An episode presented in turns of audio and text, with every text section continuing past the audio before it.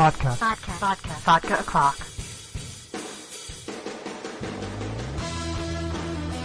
Hello, everybody, and welcome to Vodka O'Clock Podcast from AmberUnmasked.com. I'm Amber Love. Don't forget, we are labeled as an explicit website and podcast. So if you're easily offended or under 18, you should probably go away. And um, you don't have to be drinking to listen to Vodka O'Clock, but we are a lot funnier if you do. Um, so joining me today to celebrate my second vodkaversary is Ande Parks. Welcome back. Hello, dear. It's nice to be with you.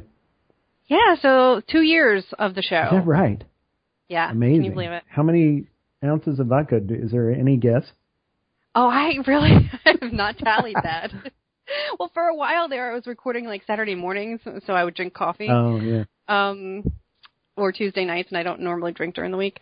But um, then like changing jobs and everything got all crazy, and so now I'm I'm like on a regular strict schedule Right. and try to try to save my drinking for the weekends. And um, I am partaking in a very delicious cocktail. Yes, we need to hear about this. Yes. So I went down to my kitchen and rummaged around just to see what ingredients I had because it's it's actually it, it's it's April, so it's like it's cold and rainy and miserable, and it's not at all warm and nice yet. Mhm. Um, but I felt like having a little spring type of drink, so I grabbed the blender. And I found some peach Haagen Dazs sorbet in the freezer. Wow. So it was like a maybe like a third of a container of that, and uh, half a banana, some Malibu rum, which is coconut flavor, Mhm. and uh, new brand that I'm trying, Zombie Apocalypse Vodka, and it is very good. So, I thought it was just going to be like a gimmick thing, Right. But very very good. Does that that's not flavored vodka? No, it's just plain. Hmm. And it's from New York. And I really just sort of expected it to be all about the label, you know, with the zombies Right. on it and stuff. But I was surprised that it was very smooth Hmm. and really good. So threw it all in the blender, topped it with whipped cream and some yellow uh, sugar. And it's delicious. I have seen a photo and it's it's very lovely. Very, Yes. very good. It it makes So- my little. I'm having basically lime juice, a little agave, and some vodka I pulled from the freezer, and it. I thought it was good. delightful when I made it, but then you told me what you were having. Now I feel kind of lame. Yeah. Well, you, that would be really good though if you just, you know, did you garnish it with like some mint leaves or something Yes. and got all fancy. We, yeah. Yeah. And now, I mean, these days you would do like a parsley Yeah. You'd have something wacky. Like I was just in uh, Vegas and I went back. I've been twice now to Gordon Ramsay's burger place. Do you Okay. do you watch Chef E shows? Do you know about this guy? I yeah, yeah, I know about him very much. Yeah. He's the hunky British guy who takes his shirt off at every occasion. What? Yeah, in every show he. I've never seen him take his Yeah. shirt Oh come on! You remember he had a show called the. I used to watch Kitchen Nightmares all the yes, time. and he would always like. I mean, it's not real obvious, but he'd be in the back room and he'd be like He- put, putting on his chef's coat. Putting on his Yeah. his jacket. Yeah, his just so you could see that's the chef. He did have that sort of Simon Cowell Exactly. thing going. Because he, he was once a fatty, I guess, and so now they get in shape. Oh. He can't wait to show you his chest. Um, if I ever lose a bunch of weight, don't let me start showing my chest. All right. only only for me. Nobody needs the bear show here. So anyway, he's got an amazing drink. It's kind of like a margarita, but of course it can't just be a margarita. It has to have jalapeno and parsley and you know, kind of farm to table bullshit in it. And I, I shouldn't make fun because it's delightful, but that's very typical modern age mixology. You have to throw in some wacky stuff. Yeah, yeah. I am relatively cheap, so Mm-hmm. um, if I'm going to spend a good amount of money on the booze part, then you know, it's, there's not too much fancy. Like agave is like seven dollars a bottle, but it lasts me a while. Right.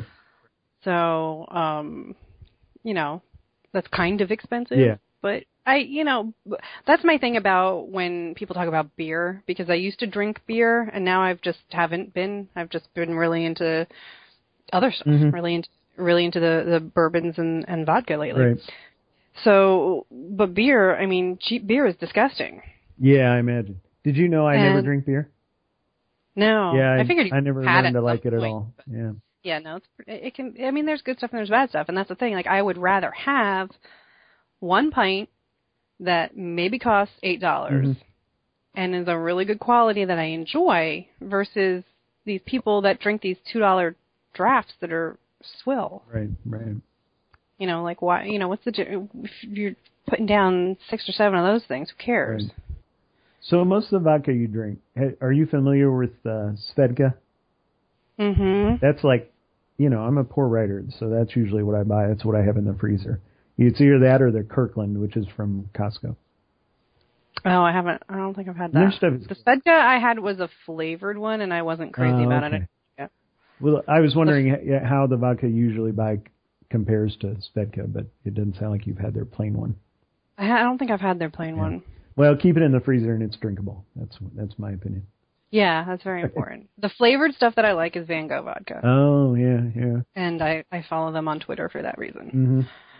hmm Um, they have some weird flavors that I would not try, but the flavors that I love are amazing. Like this afternoon, I had one of the uh, like real simple things to throw together is their dark chocolate vodka Oh, with orange juice. God, and I threw in I threw in some triple sec because chocolate and orange goes really well together. Yeah. It's disgusting looking like if you are all about visual appeal. Mhm. I know when people, especially like in the martini glasses, you like stuff to look foofy and pretty and everything. Right. Well, the, their dark chocolate vodka is really dark brown, hmm so it doesn't look good mixed with orange juice, but it is delicious. Right. It's so so good. And then they have a Dutch chocolate which is clear, so Oh. You know so it's a little bit different. Mm. But I like the dark. Have you tried the? And- um, I had that wedding cake vodka once. Is that what it's called? Oh, that's disgusting. Oh, it's really bad. yeah, that's just absolutely wretched. has a Anything that that pinnacle line. yeah, Oh God, they're disgusting. really yeah. And I I bought it for this you know a lady. I was going to stay at their house, and I thought, well, she doesn't really drink. She'll like, and she never drinks, and she thought it was horrible. It was too sweet for her. Wow. Yeah, I bought some for my father, and it was really terrible. hmm I can't remember which flavor it was, but it was I don't know whipped strawberry or something. Oh I don't know. God. Gross. I mean, it's.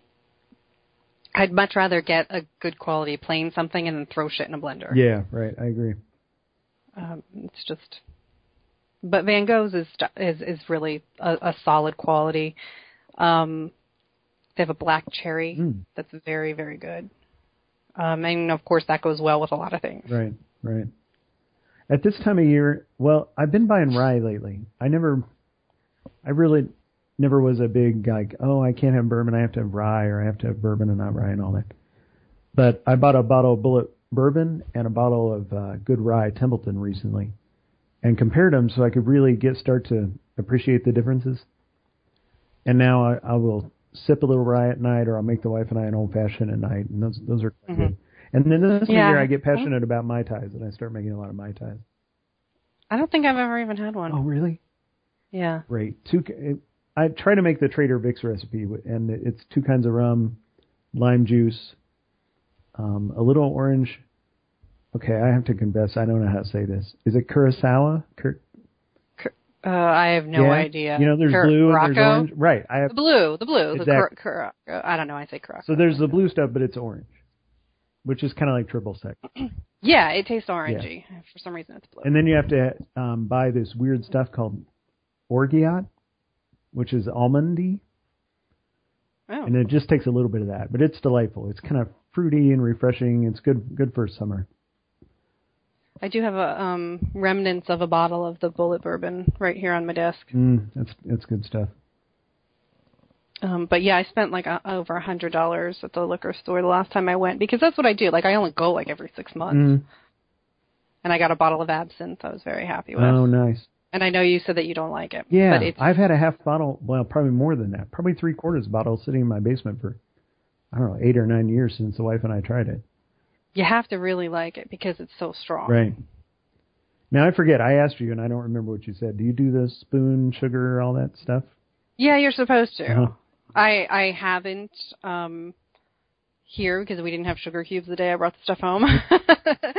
um and the last uh steampunk event that I went to the bar didn't have sugar cubes, they just have packets of sugar. Oh yeah. So, you know, you just you make do with what you Right. have. But you you sometimes drink it without the sugar. Just go straight. No, no, I've So always had it with the sugar. Okay. Yeah, the one time that I was at a party and it was homemade absinthe. Ooh.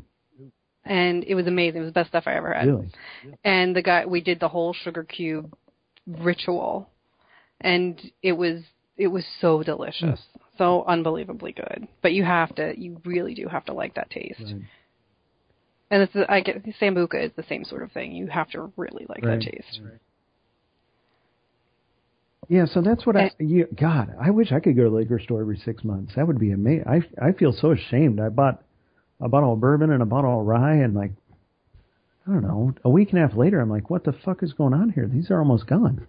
now there's two of us, but still, it's not it's not good. It's not healthy. Well, that's when I was when I was when I had less income, I was drinking more. Yeah, right.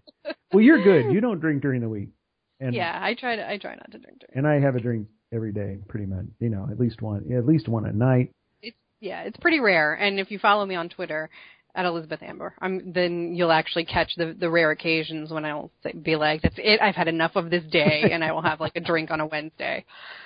But it's it's not. And those are fun often. for all of us. Yes. Um, That's but the only so- the only discipline I have is I will not drink while I'm still writing. I think I write better. Do you? hmm Well, I've learned I can't. I just I lose my focus, and it just. Um, I even tried the other night. I had had a drink, and I had what I consider the monkey work part of writing. Like I go through and I write the outline, and then I do a page by page synopsis, and then I write the dialogue, and then the final step is what I call the monkey work, where you're kind of breaking it into panels and you're writing the panel descriptions and stuff. And that's the phase where sometimes I will let a movie play in the background or Okay. whatever. I don't feel like that needs as much. focus. Because the thought process is already Right. done. Yeah. I'm not having to get inside a character's head every minute and so on. Mhm.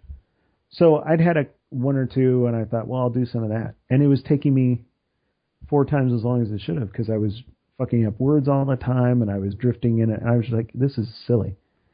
So I'm just. How is your typing? Because I am a lousy typist. Oh, really? I'm good. I don't do the traditional. I I'm so old that when I went to high school, we actually learned typing. Yeah, I, I learned typing. Um, I got I actually had to drop typing because it was lowering my GPA. Oh. I was like, I better get the hell out Right. of here before grades come in. So I know where my fingers should go, but I don't really do it. My fingers That's- hover in that's- this kind of Uh, unique. that's- yeah, position I, I know the home row, and I, I my fingers are really short, so I shift incorrectly, right. um, and I'm and I'm lousy, and I don't think the alcohol improves or gets it Yeah, better. I'm sure. Well, I can, I can Oh. type really fast, but I'm not no peak. Like I'm kind of glancing down. Yeah, that's actually what annoys me about my keyboard at the moment. Like, I don't have a fancy backlit keyboard, and I dream of having one someday. Yeah, I have one and I love it. And it's a Logitech and it's backlit and it's uh I don't know, it's not a big deal, but it's wireless. Yeah, that sounds really li- Cool. nice. And you just kind of put your hand, you know, gently press something or put your hand on it or move it a little and it lights up. And it's cool. Then I can have the lights out in the studio and do a little work at night. Yeah, that's nice. See, I have like, like all these lights shining on me because my keyboard's black Mhm. and it's in one of these um th- the the thing that slides out from under the desk and it doesn't quite come out all, enough all the way. Right. So it's really dark and I need to be able to see it and it drives me crazy. right. How's your com- I'm this may not be fascinating and you can cut it, I guess. How's your computer situation? You were having a lot of drama. Yeah, well, that was Skype drama. Okay. Like my computer is still very, very old, and if anybody's hearing background noise, it's because my computer fans. There's like five fans in there, and I replaced one, but they're all going. They're all kind of shot, so it sounds like a freaking airplane in here Right. sometimes. Um, but Skype had an up uh, win, Windows or Microsoft. Microsoft bought Skype, Mhm. and everything went to hell. Oh. So uh, a lot of people ask me about starting a podcast. So since we're celebrating the two year anniversary here, um, podcasting 101 that I do is really cheap, um, relatively cheap anyway. Like some people will have these fancy studios and setups and stuff. I don't have that. Mm. Um, by all means, if you want to buy me one, Right. um, I have like a forty dollar headset, and I use the cheap paid version of Skype so that I can dial phone numbers. Oh. If somebody doesn't have a Skype user account, I can dial their phone. Oh, okay. And I use software called Pamela, which was like thirty five dollars. And what's that? And then Is that the, recording editing part? that's the recording part. Okay. Because Skype does not have built-in recording. Why I don't know. It seems like something that's a given. Yeah, it right. just seems like that should be there. Um, but they're just a voice over IP, so whatever. Mm-hmm. And now Microsoft owns them. So uh, they changed what's called API, and none of the third-party interaction that they, you know, granted people the ability to do would work anymore. Mm-hmm. And I had to find a an old version of Skype. Oh, That's the thing. Never update Skype. right. and I so I you know went through the different helps files and stuff and eventually was emailed a link for an old version Oh, and downloaded an old one and it Huh. got and it got working again. And then the editing software is called Audacity and that's free. oh, I did So- use that in the past. Yeah, I know about that. Yeah. So that's if Audacity recorded, then that would be, you know, take out one step. Right. So it's it's a little crazy that you have to use three programs just to Yeah. record something. Especially, I mean, there's so many podcasts now. You would think somebody would make a little suite Yeah, of things think. that would just do. Yeah. That would just do it. Yeah. Yeah. Huh. So what's got like I'm using? I just looked. I'm version 6.14. Is that no, that's a bad version? That's that's old. Oh, it is. Yeah. Okay. Mm. huh. What am I on? So I uh yeah, I'm on the same one, 6.14. Oh, okay. Yeah, I think it's on, it was on I don't know, 11 or something. So I must have. I don't have automatic updating enabled, Update. and I need to not do that. You're yeah, don't. okay. All right. Um, but I, you know, it, it, when I had, I tried getting um, a nice little mixing board thing, and it had a microphone, and a nice standalone mic, and I sounded really, really good on it. Mm-hmm. But I couldn't resolve. I had these crazy feedback issues, Uh, and I don't know what the hell it was. And my speakers were turned off, and I would wear the headset just to hear, but use the mic for the standalone mic and I just could not resolve this crazy, crazy feedback. And I'm like, well, I guess I will just go back to sounding a little less good right. Right. and and have it work. Right. Well, you So, still uh, sound lovely as far as I can tell. Thank you so much. So I'm glad that my four-year degree of broadcast journalism has brought me to free podcasting. um, yeah. Yeah, that's a, that was a degree that I really couldn't do anything else with. so. Right. Well, I st- I don't have a degree, and I sometimes wish I had gotten one because, like, my wife is a professor, and it would be easier for me to do adjunct teaching every now and then if I had a degree. If I don't have one, Yes. so it's a big pain in the ass. Yeah. Yeah. But I just didn't know what the hell I was doing at college. I was bouncing between art and English and not understanding I- what I would do with either. And finally, I said, I think I'm going to work at Pizza Hut and try to make comics. And so, Yeah, well, that's why I didn't go to art school right. because I didn't think I'd ever make any kind of money. Mm-hmm. I didn't think there were jobs, basically. Right. And back then, nothing. There was like people didn't really only only super rich people had computers in their homes, so Right. it wasn't, like, you know, it, it wasn't like that was even thought of at the time. Right. I mean, when I we got like the first computer at my department in college to lay out the yearbook because it had all been done by hand Right. until I got there. and that was when I had to learn how to use a, a Mac again because for some reason Macs are in schools. So like my my high school newspaper, we had a Macintosh, and then college we finally you know we got like a single Macintosh, Mm-hmm. and uh, it's so depressing, so depressing. Thinking Um, recently, I, I don't, God knows what we spent on our first computer. This would have been like 91, 92. thousands and thousands. Yeah, it might have been close to two grand. And then I had to buy a modem. And I remember, you know, the dial up Prodigy service. And it was so, Yeah, I used to use Prodigy. Oh I've, I've been through them all. so pathetic. But it was so exciting at the time. And you know, and now look where we are. Wow. Now our phones, our phones do everything. Yeah, it's amazing. I was just, I was talking to my father in law, who's 82 or 3, something like that, about what we have at our fingertips all the time. You know, the information we have that we can just pull out of our pocket at any moment is so mind blowing compared to what he grew up with. Right. Like I don't know anybody's phone numbers anymore.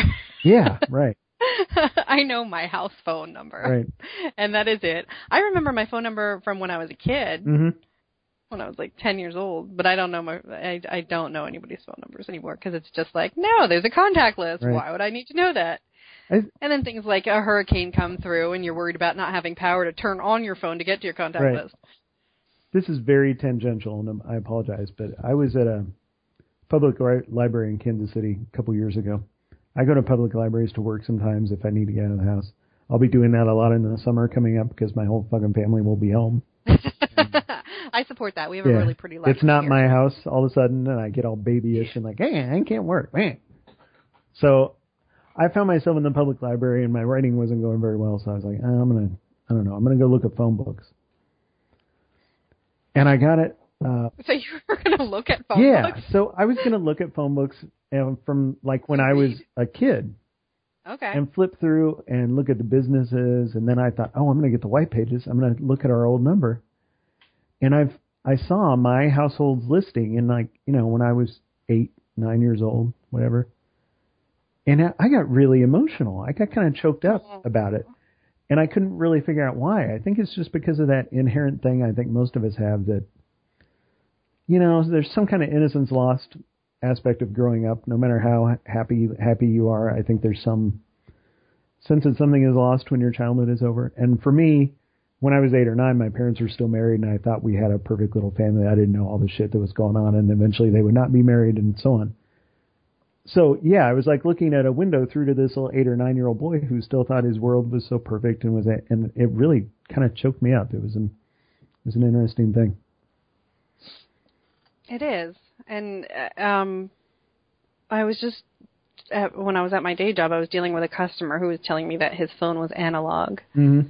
and um, you know, and it, what was so bizarre was that an hour prior to that, I was talking with a coworker about how we remembered phone rotary phones. Yeah, yeah. I'm like, yeah, and they were like, you know, ten pounds, Right. and you like, if you could club somebody over the head, you really like gave them a concussion, and uh, you know, all the good old days.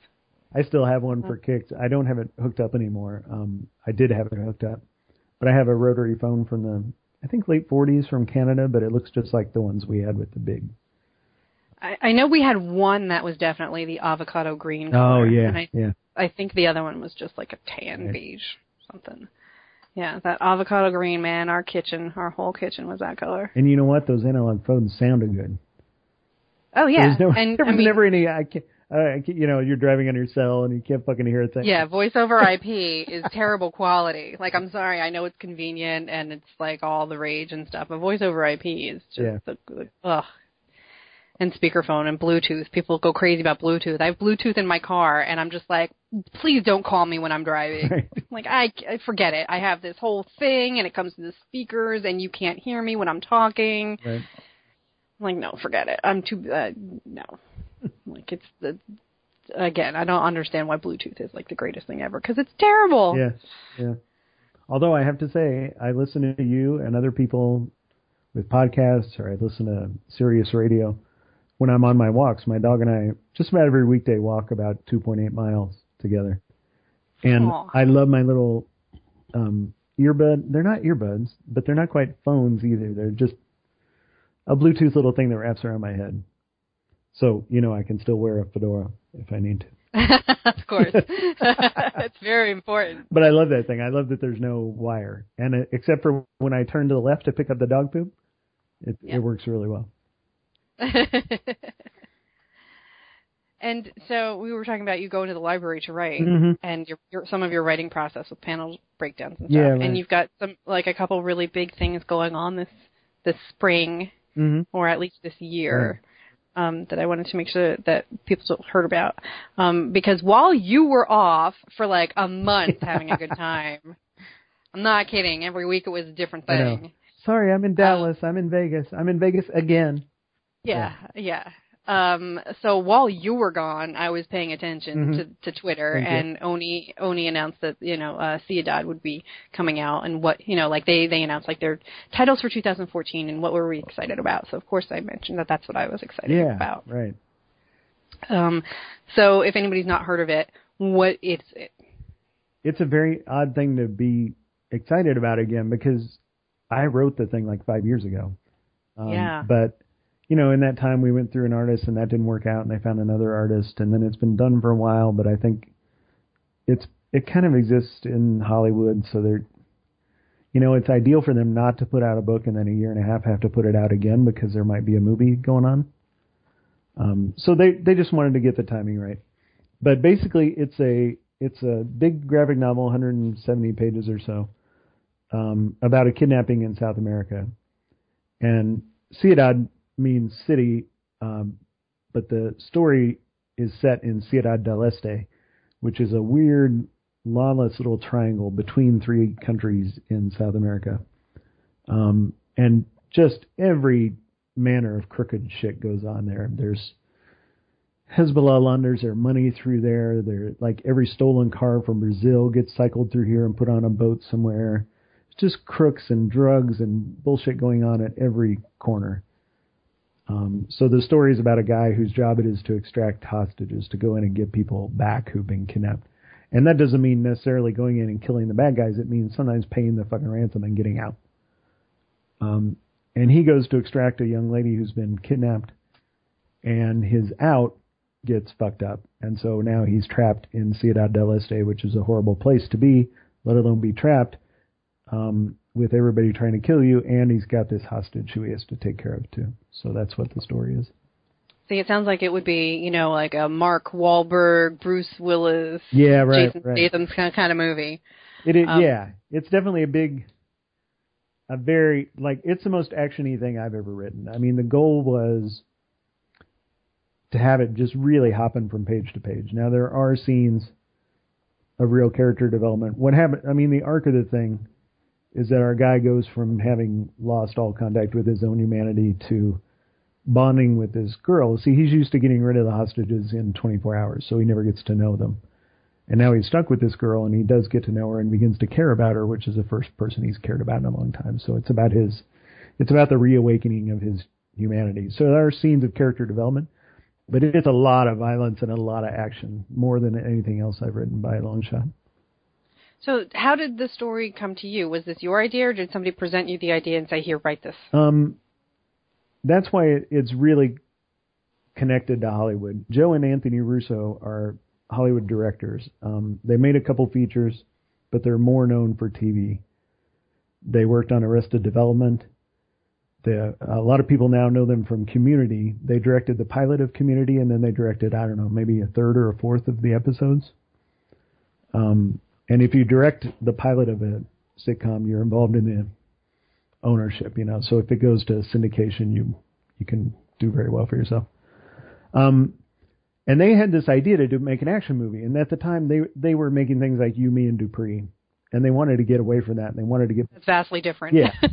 they wanted to get back to their roots, which was more of a gritty, actiony thing, and this was how they were going to prove they could do that. So what they did, they came up with this basic idea. They had the setting and the idea of a hostage extractor going down to to get a girl out. And they went to Oni Press and said, "Can we develop this with you guys together, and then develop it as a movie and a comic book or graphic novel at the same time?" So because I was Oni Press's kind of historical fiction researchy guy, they asked me, and then I hooked up with the brothers, and we kind of started to bash out the story.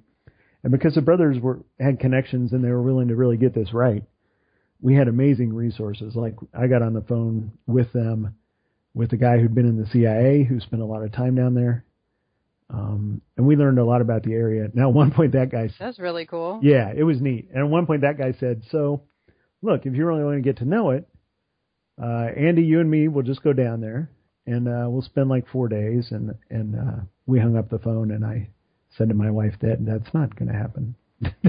they kidnap people. I'm not, I'm not going down there.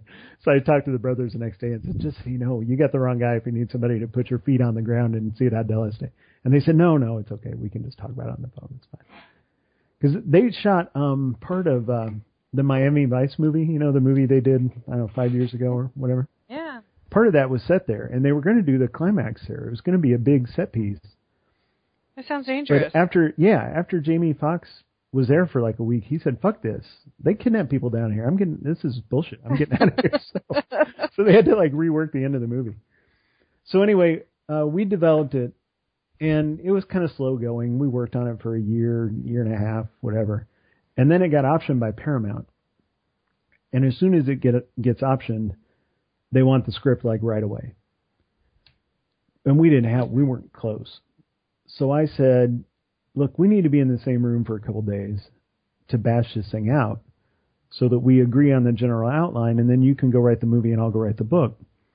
So Paramount agreed to fly me out and that was my first LA trip, which was exciting. Um, and I got to just sit down with the brothers for a couple days and we kind of bashed out enough of an outline that we were both comfortable. And then I went off and wrote the book and they eventually wrote the screenplay. So what's interesting is if it ever gets made as a movie, people are going to see that the book and the movie are quite different. And some people might think, well, this guy, when he adapted the movie, was really, he went off the deep end. Well, it's interesting because Kick Ass was done like that too. It was sort of done on two different paths. Yeah, right, right. You know, they were being made at the same time. Mm-hmm. So it's going to be interesting if people are exposed to both if the movie ever gets made. Now, the the good news is that the brothers have gone on to get good jobs, including they directed the new Captain America movie. And they're still passionate about making Odd, so there's hope that it will become a movie because they really want it to. And they have some clout right now, so fingers crossed. They're you know, they're trying to find a star. There's a script and there's a budget and there's a studio basically. They just they're trying to find the right star and so on. That's awesome. And Oni does such great quality work. Yeah, Um, they're very selective, and they they yeah they get things right, and they've been very Yeah. they've been very good to me. They did well. That you published your other book, Capote in Kansas, through them. I did Union Station and Capote in Kansas. and Union Station. Okay. Um, uh, one of my favorite books. When was it? Last year, the year before was uh, Shock, the Great White Shark Story. Oh, I don't know. I love, yeah, I love that book. Um, it's a more a bit of a younger reader Mhm. type type book, but it was beautiful. And I met the creator, and he was just like a super nice, intelligent guy to talk to Oh, and everything. Do you remember the name? uh, uh, Sorry, I put you on the spot. You did. well, I have their website open. I was Oh. just uh his name is Matt, I think. Matt Dembisi. Oh, I don't we know. I should, I'll have to look that up. Um I I think he's part of the like DC crowd of people. Okay. Um 'cause I might have where did I meet him? Maybe Philly Mhm. or something. Um but they do Courtney Crumrin, which Yeah, is I fun. love that stuff. Uh Helheim, the new Mhm. uh Cullen Bunn and Joelle Jones book, which I haven't actually seen, um, but a lot of people are talking about. It's lovely. Yeah, I haven't Is read it? it, but it's it's really pretty. It's okay. Cullen's always good, so I'm sure. Yeah. Yeah, and of course he does uh, Six Gun. yeah. So um, Can I tell you something gossipy that I probably shouldn't say in public connected to that? Sure. Um, I found out like a year ago that Joelle Jones has blocked me on Twitter. Oh no. Yeah, and I have no idea why. so, but it's odd. I just found out because I went to follow her, you know, and it said you. Yeah. I was like, what? Been blocked? So I mentioned it to uh, a mutual friend, and he said, "Oh, she probably did it by accident. She, probably, I mean, I don't think she she listens to the show. right?" I said, she, "He said I can't imagine you offended her. She's pretty hard to offend."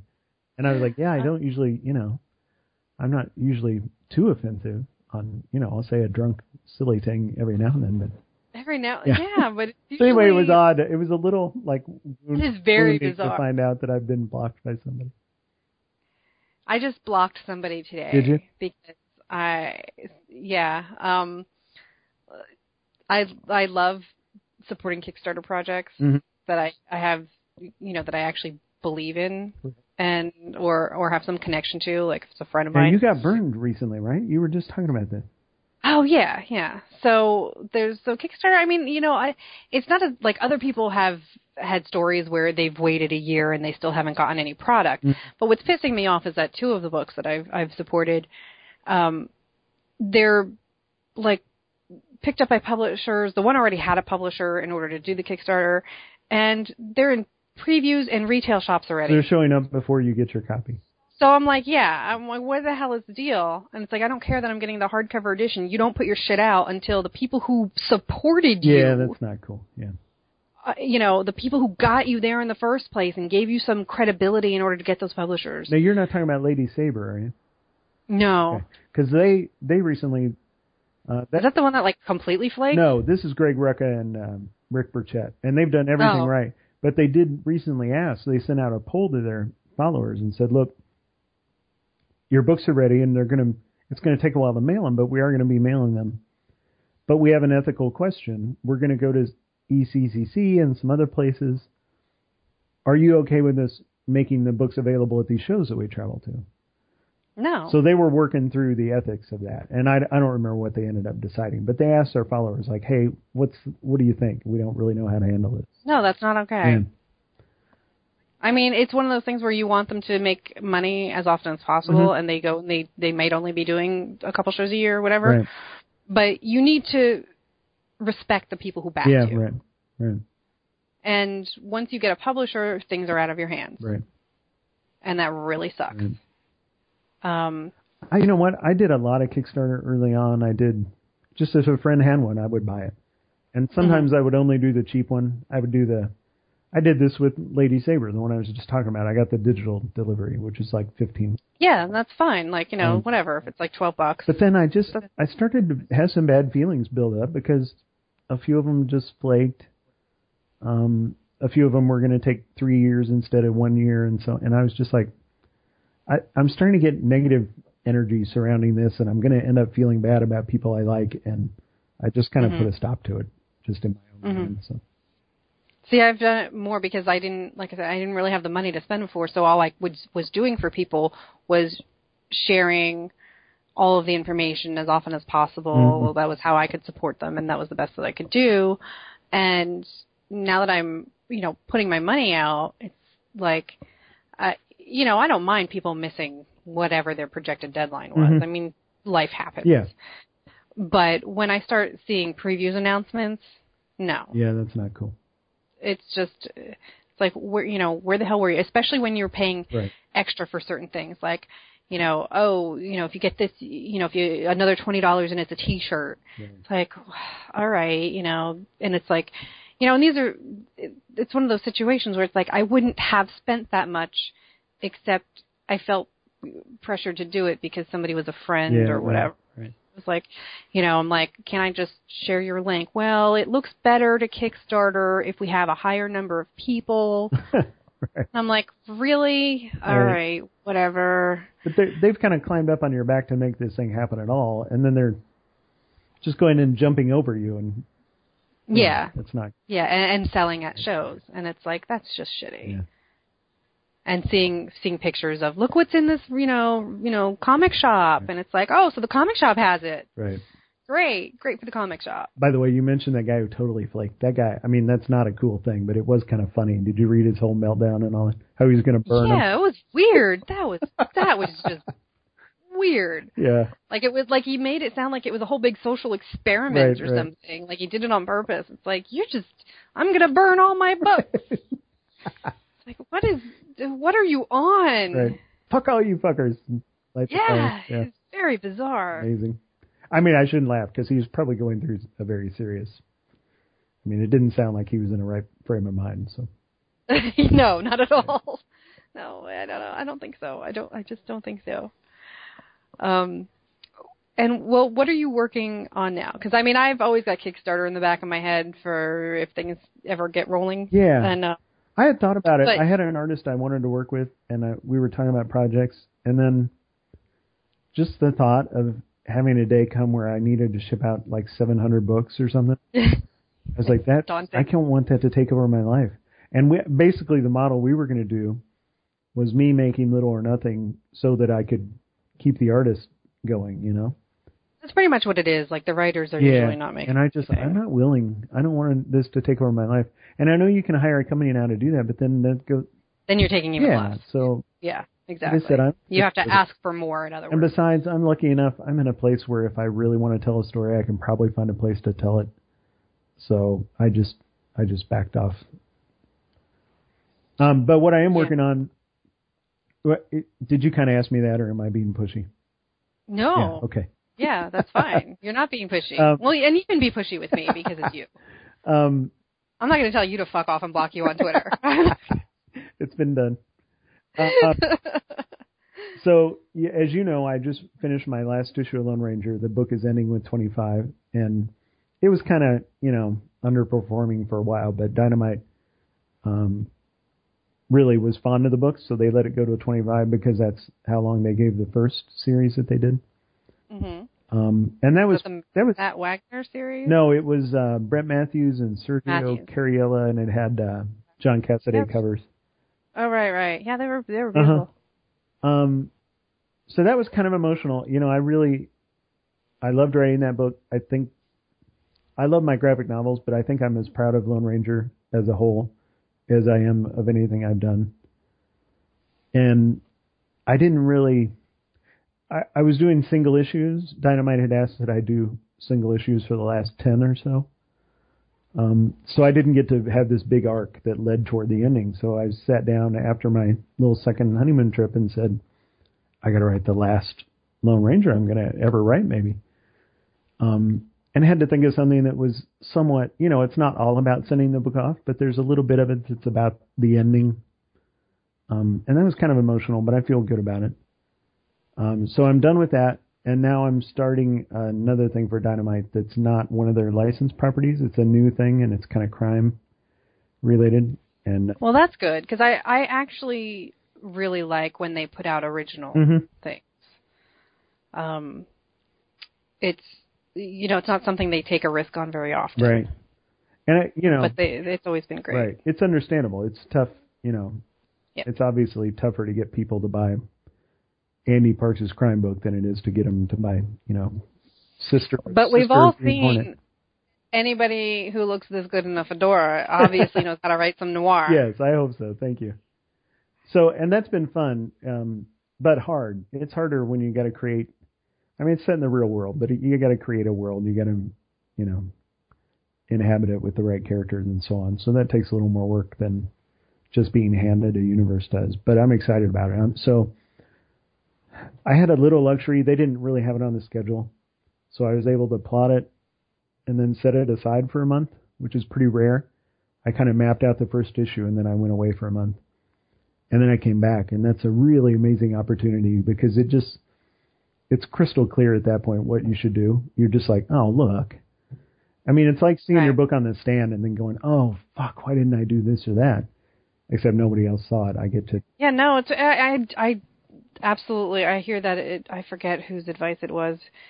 Um but walking away from something and coming back to Mhm. it you know that's why some writers work on two or three projects at a time Right. because you, you just don't see these things and some artists do that too it's it, with artists one of the tricks is to turn their pictures upside down Mhm. i don't know if you did that in school um What I did as an inker was similar. When I was done with the page, um, usually not so much working with Phil Hester because we were so comfortable with each other.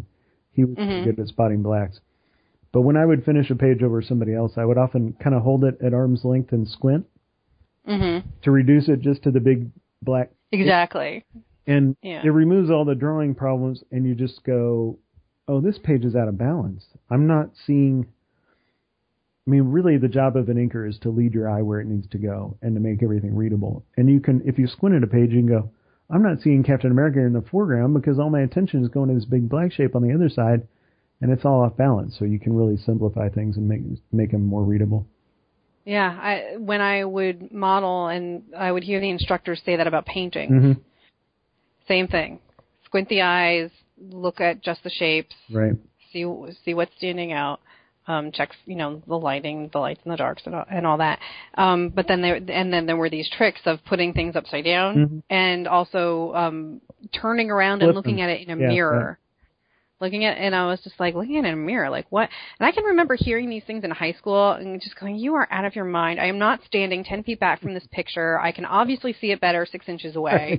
and like, and just not believing a teacher for anything. Right. And then I see these, you know, people who have been painting for forty years. I'm like, "Oh, look at them! Right. Oh, look at what they're doing."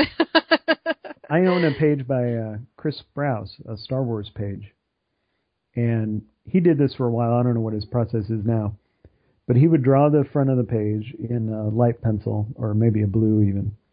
Then he would flip it over on a light box and draw it roughly on the back side.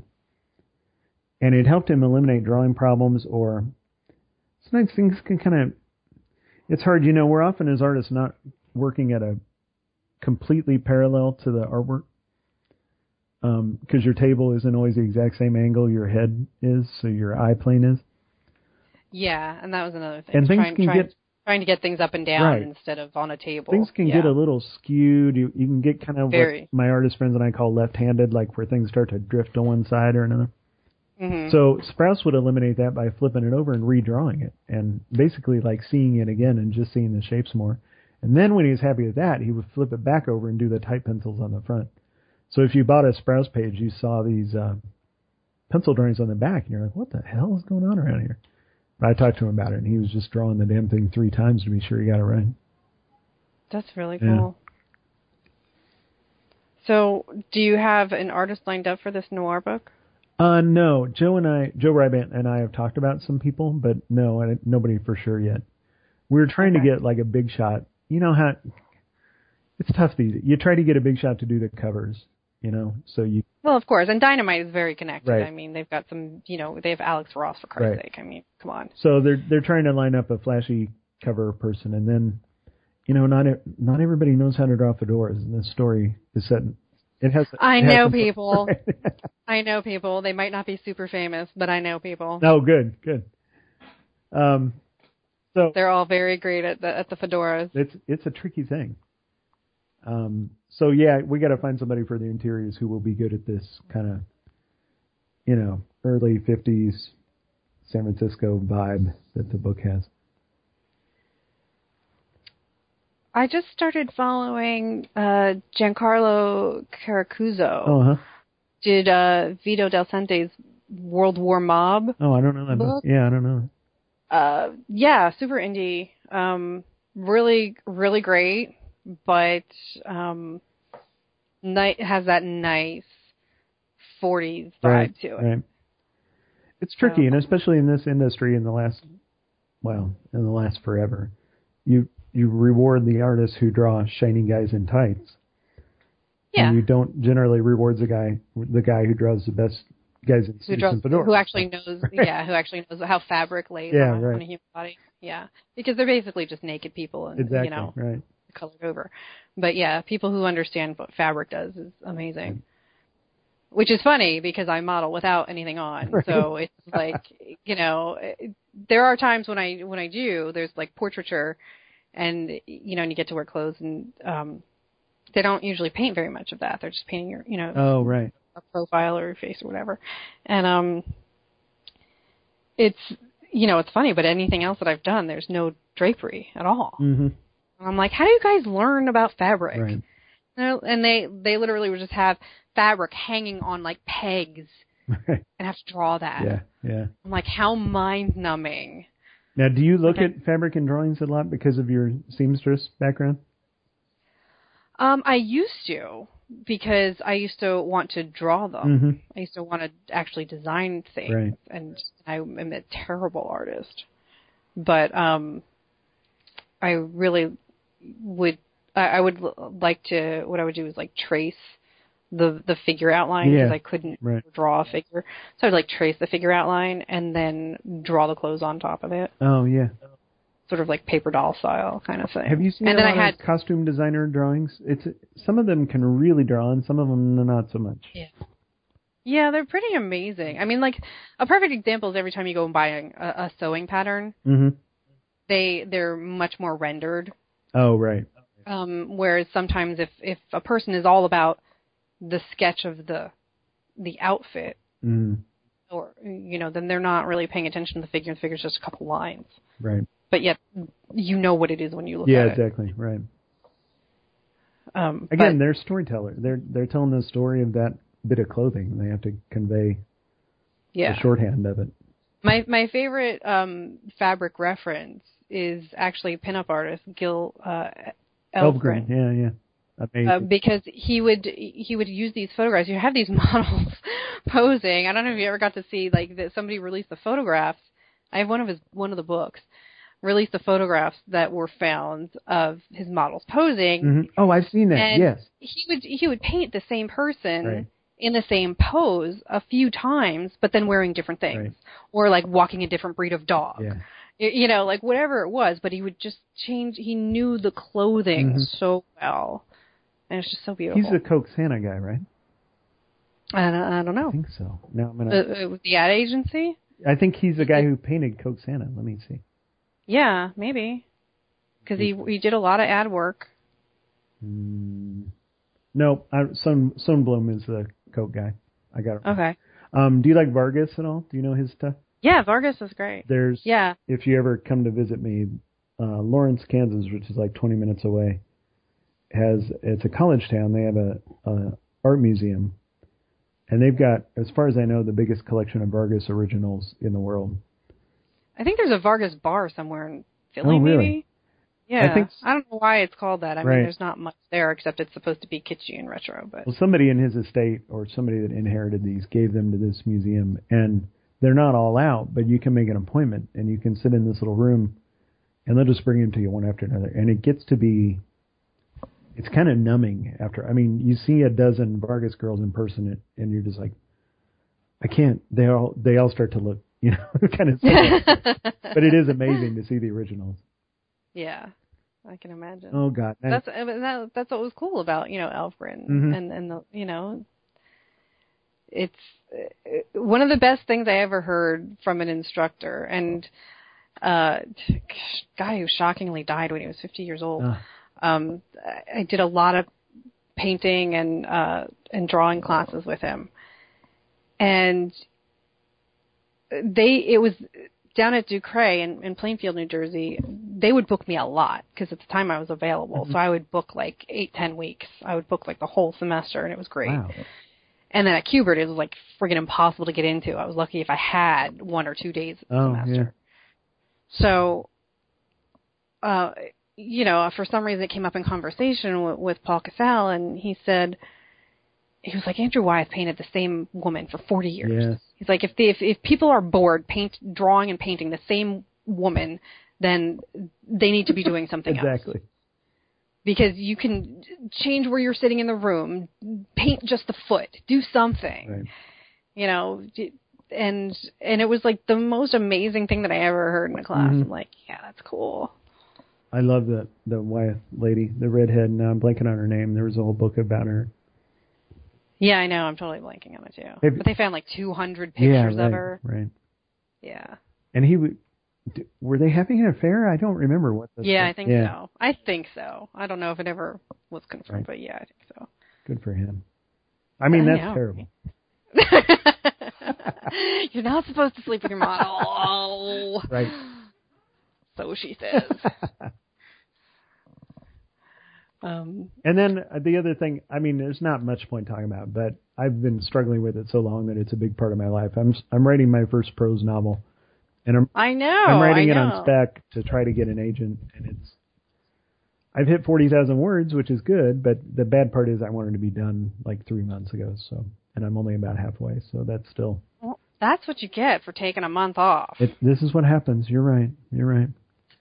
all your fault. I had to uh, entertain Phil Hester on Twitter all by myself. Oh my God, he's so high maintenance too. Yeah, I really I said yes to. I mean, part of it I arranged a lot of this travel on my own, but then I said yes to Dallas because they asked me and they were willing to fly me and all that. So what the hell? Yeah, let's go to Dallas.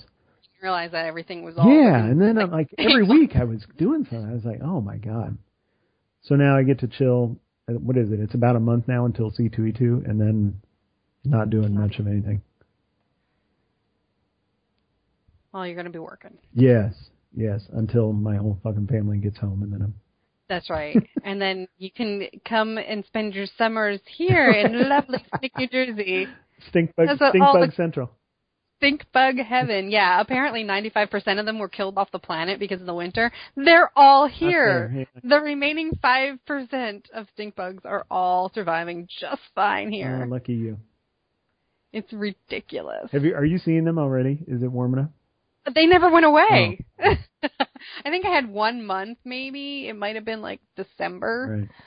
that I felt like I was fine and could breathe again. But now, no, every morning I go to take my clothes out of the closet to put them on, and my clothes stink. And Oh.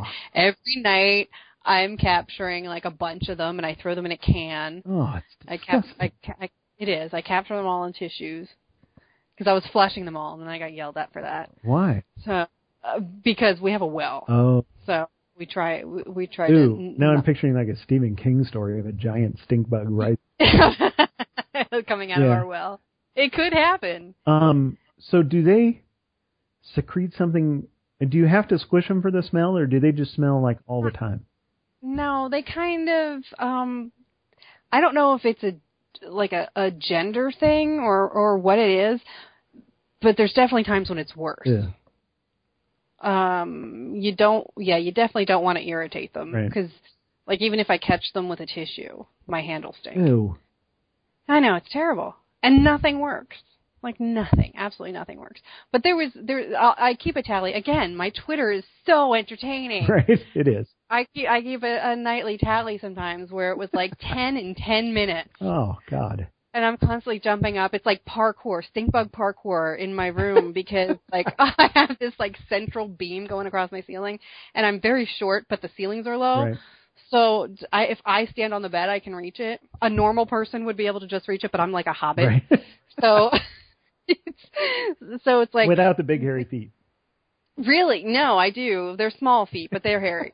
and so I'll go from like my bed to this bench, and I'll be grasping the little like ninja warrior style like half inch ledge of the central beam, trying to reach over and get the stink bugs off the ceiling.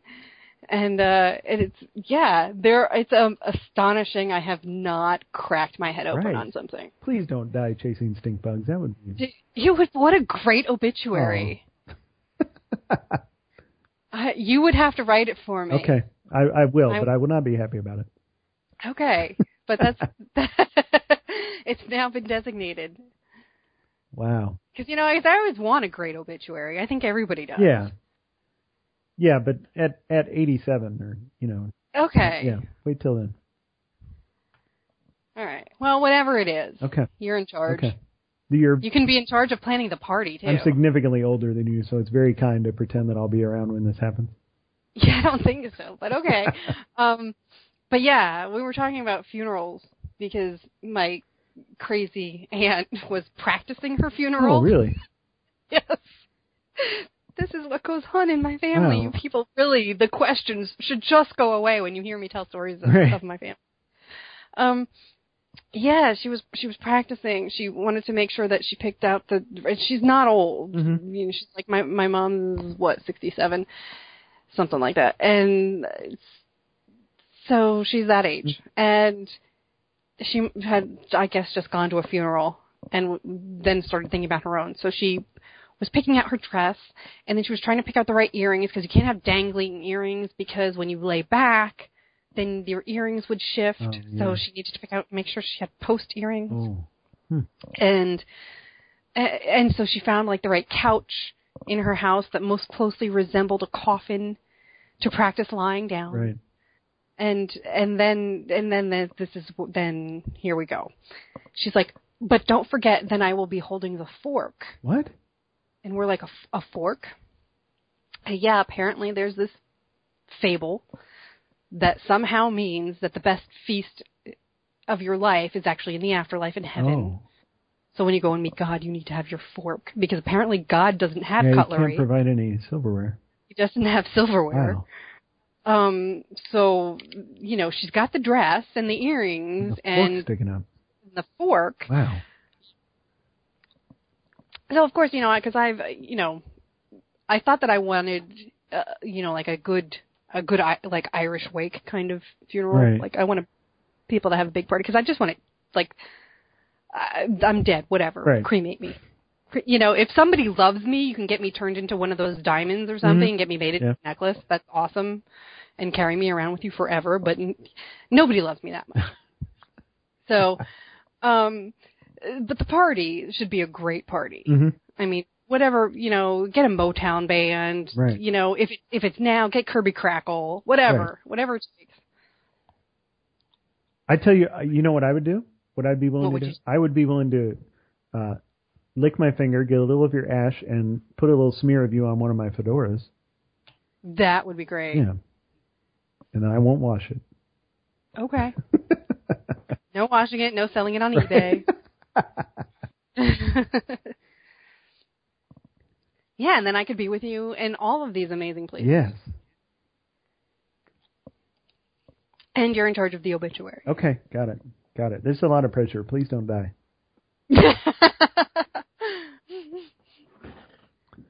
well, hopefully we will have many more episodes of the Vodka Yes. Talk Show. Yes. I'm so thrilled to be on your anniversary. I I do really enjoy your show. I listen to it on my dog walks, and I, you know. So, plus you're a dear friend of mine, and it's always good to hear your voice.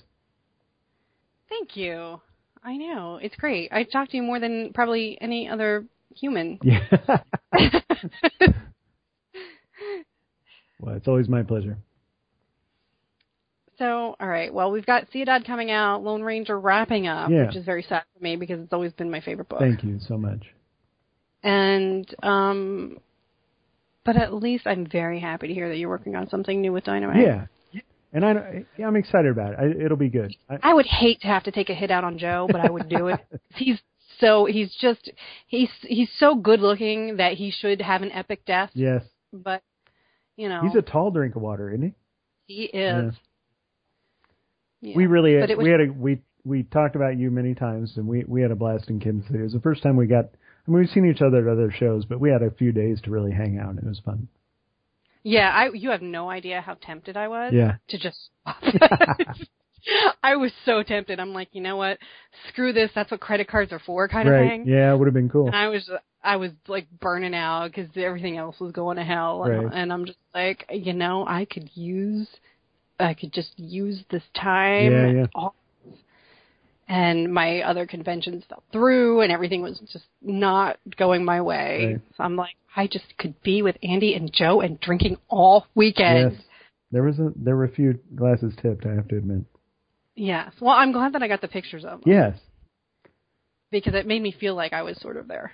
Yeah, we had the night he came in. We had a great time. We went to a barbecue joint that would not have been your favorite, No, I wouldn't have eaten, but uh, whatever. and then they uh, we went to my favorite bar, Harry's Country Club, where they've got amazing drinks. And then on the way back to his hotel, we we were driving by the Savoy Grill, which is this hotel that's been there since like 1908. it's pretty famous. Yeah, it's they claim it's the oldest continually operating hotel west of the Mississippi. And um Joe said, "Well, do you want to go in there?" And I was like, "Yeah, sure." I did. I just didn't want to keep you out. And he's like, "No, I don't." So we went in there and had a drink. I had an old fa- we each had an old fashioned, I think.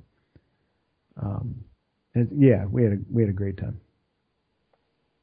He's actually a very nice He is, he is. He escorted me back to my room one time when I was completely obliterated. I heard that story. yeah, You and Stacy, is that right? probably. Yeah, so. Whatever. If he says so, fine. yeah, that might have been it. because I could be perfectly sober and get lost. This has been established. Oh established. yeah, yeah. Like I, it's it is bizarre how many comic creators have, have had to bail me out because I'm lost. Really? Like it could be anywhere, and I could know exactly where, like places I go to often, like New York City, Baltimore. And I'm like, I know where I'm supposed to be, I just can't find it. And Trevor Muller, I don't know if he's pronounced it Muller or Mueller. hmm Um, that's how I met him Oh, on a street corner in New York City. right. I'm like, He rescued you was- right there in the corner.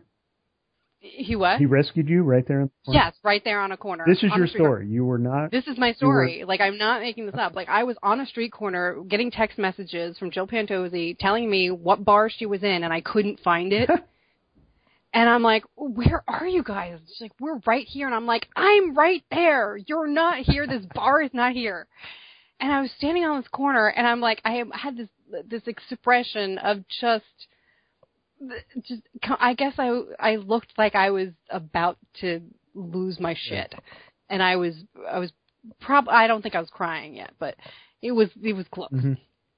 And you know when you go to a con, no matter what city you're in, you can kind of like pick out which nerds are there are in Yeah, the street. right. You, you know, you see all the Captain America t-shirts walking by and all that stuff. So so Trevor walks up and he just looks down at me because he's like eight feet tall, and, and he just he's like, "Are you okay?" I went, "No, I am not. I am lost. I am from New Jersey and I am lost." And he's like, "Okay, well, where are you supposed to be?" And so I showed him my messages, and I'm like, she says I'm supposed to be here, and I'm here, and I don't see it, and I don't know what's going on. And he walked with me for blocks until we found Oh, the right nice. bar. Amazing. Now, are you better in a car, or is it equally disastrous if you're behind the wheel? I always end up where I'm supposed to be. I just never get the same way twice. Oh, okay. Like even, uh, but I've been at my day job now for over a year, and there are times when I I don't take the same way home hmm because I'm I'm I'm like, how did I make this turn? Right. it just happens and then I get there. Um so yeah, so you know, guys like Joe and Trevor Right. uh John Carroll was found you know, was lost in uh, when I was lost in Baltimore. Two blocks from my hotel, I'm totally lost. I'm like, you guys think I'm kidding. I really can be sober and completely lost Right. anywhere. It happens. I'm very blonde and Polish. and it, there's just it, the you know so so then when I'm drunk so you know Joe gets me when I'm drunk which is even better Yeah. because then I'm just like then I don't care that I'm lost. Right. If I'm lost and I care, it's like oh no, I'm then I'm like anxious ah. and anxiety and stuff. But I was just drunk and lost. I'm like I don't care, Joe, take me wherever. Right. Yeah, I heard that. We talked about you at great length, as I remember. He's darling. He is. Little, little- like you said, a little curmudgeon but it's like so hilarious. He is. Yeah, right. in that funny way. Right. Like in that he should have a sitcom. Yes. Well, he teases Hester and I because, okay, Hester has a thing. When he travels, he sleeps with a box fan. Okay. So he, if we're on the road, like I'll pick him up and we'll drive to C2E2 together and he'll have his box fan with him. And it, I can appreciate that. he's kind of addicted to the, the wind The noise. and the noise. Uh-huh. Like I have a little wave machine that I sleep with um, to cover up, you know, the the door banging down the hall or whatever. He's got a box fan. Well, if he's flying, he has to go buy a box fan somewhere. Wow, yeah, because then So every time Phil and I go to a con and we're on our liquor store slash box fan run, I text Joe and I say, so we're on the uh, tur we're at the Target, we're getting the box fan, and then we're going to go get some bourbon for me. And he always asks, when is your sitcom on again? seriously, and I can be the token broad. Yes. Please let this happen. you have connections in Hollywood now. I do. This should be a thing. I do. Yes, it should. I, I agree. Because you know, like that that girl that plays Penny on Big Bang Theory, Right. she's in some sort of show where she plays a writer, and it's just not even believable. Right. Like you just look at her and it's just. But I mean, you look at me and you and drunk and like we're like, please, Right. this should be this. We should be cast in this. I agree. It should be based on us. All right. Well, I have kept you long enough. Ah, it's always a, a delight. I did just finish my drink though. I don't know if that's symbolic. It is. Say we're. This is this is why we're friends. How have you done on your drink and a half over there? Um, my drink and a half has been gone for a while because I um it was delicious. This is what happens to delicious drinks. This is delicious drinks get get drunk Yes. quickly. Um, and it was a smoothie, and it was just magnificent. Excellent. Um, and uh, yeah, so I will be on water for the rest of the evening. And then, And I- I, mean, it's getting close to your bedtime, I mean. You have to. Pretty much, yeah, yeah, because I'm old, so I go to sleep early. Well, and you're one. These poor people have real jobs. They have to get up at reasonable hours. I And do get up early. I get up around like five forty-five. poor thing. Yeah. I pretty much built my. I don't care about making comics or anything. I built my life so I didn't have to get up by an alarm clock. That's bull. but you have a dog. Doesn't the dog get you up at stupid o'clock? No, not really. No, he'll Oh, let me go okay. till. I mean, when oh boy, this makes me sound like a spoiled shit. My, my wife gets up and gets the kids off to school every day. Yeah. She's because she's a saint. I So know she. I'm free to roll out of bed at you know nine ish, whatever. I usually sleep if I'm really sleeping in, maybe nine thirty. Um, and the dog can wait that. Like she'll let him out to go potty in the morning, and then he can wait for breakfast. So he's That's good. No, it's just because I've seen a lot of people adopting dogs lately Mm-hmm. On my on my networks for some reason. It's like dog adopting right, season. right. and and one of the guys, um, he'll post at like three in the morning. He'll be like, "Oh, it's dog o'clock," Oh no. and it's yeah. I just you know I like dogs, but I've never owned one, Yeah. and I don't know if I ever could because they're too much like children. Yeah, they can be. Now cats I will don't this know. too, right? Won't cats come in and jump on your bed at six a.m. when they want their food? Well, it depends on like you can train. I don't know. You can train a cat. Like my gorgeous cat, when it was just the two of us, Mhm. she slept or at least stayed quiet until I got up. And now that she has grandparents to annoy, Right. she wakes them up all hours of the night Oh bullshit. because they will get up. Whereas I would just say, kick a stop. Right, right. and she would just lay back down. Like she she never ever was a pest to me ever, but she will call them to go from room to room, and they just have to switch rooms. It's ridiculous. Oh, it's so funny. Wow. It's biz- it is just like a baby, and I'm like, I don't know what you guys did to her, Right. but she was not like this. Was so I can't imagine a dog. it was pretty mean recently. We got back from our Vegas trip. Cynthia and I came in the house at like midnight or so from coming from the airport and everything.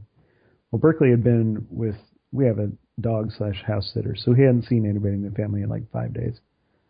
So he's just sitting out.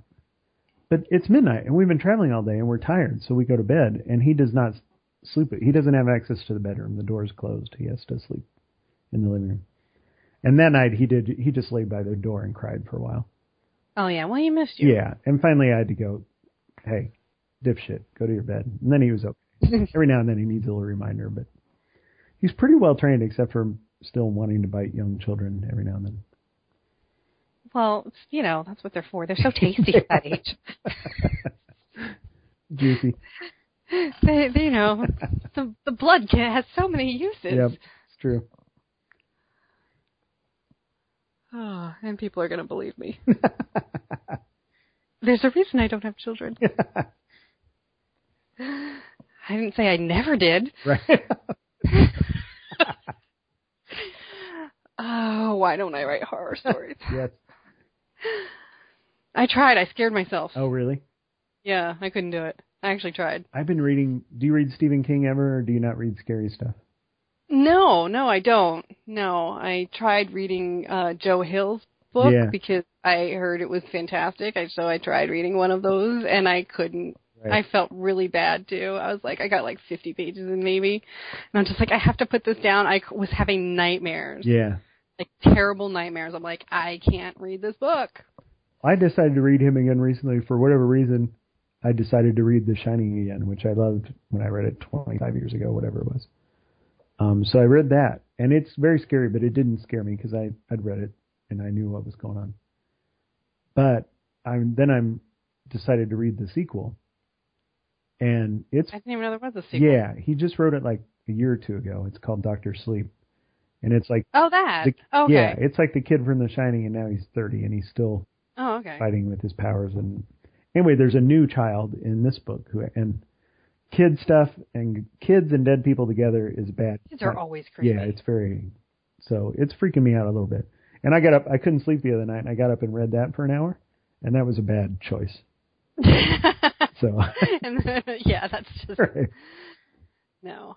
I, and you know, but and I, I have the audiobook for his his on writing, yeah which is fascinating. I I love it. There's times when like if I if I'm not ready to download a new book yet, I'll just skip to any chapter randomly and just put that on in the car, nice and it's just so great.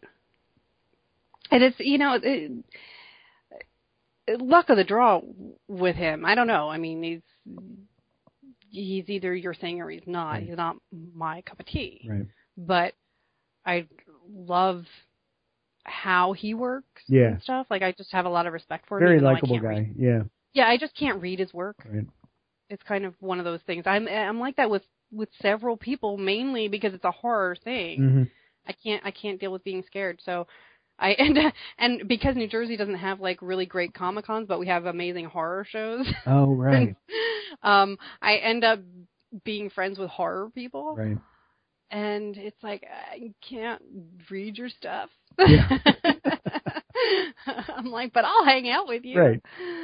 I just feel I'm always like I'm I'm the fake nerd whatever in those situations because I never know what people are talking about. I have a. You just reminded me. Um, I have a bad confession that'll probably anger some of your listeners. Oh, that's okay. I ended up before Game of Thrones the show came out, so this might have been four years ago, something like that. Um, I was at the bar at C2E2 back before it was a madhouse. Um, like the first, probably the. I can't imagine a time when it was. Yeah, maybe the second year of C2E2, the main bar was pretty chill. Might have been Friday. And the marketing guy at Oni Press came over and said, Ande, you should check this out. Um, George R. R. Martin is sitting over here just with nothing to do. And so I went over and hung out with him for like 45 minutes, and I had never read a word of his work. And I was just kind of bullshit. I was like, love your stuff. And then we talked about Kansas City because he knew what, you know, he comes here for con. So it was quite a wasted opportunity to really get, you know, I mean, now, how many people would love to sit down with that guy for 45 minutes? And there I was doing it, and I didn't know what the fuck he wrote or what. I just knew he looked like a nice old tugboat captain. exactly, he does. He's like on the on the side of a fish container. a very charming guy. I really liked him. It just I felt kind of bad afterwards. Like, oh, it would have been it would have meant more if I was actually a fan of his work. Yeah, well, that's I've a couple times I end up running into that Norman from The Walking Dead. Oh yeah, yeah, Norman and before, or Reedus. Yeah, right.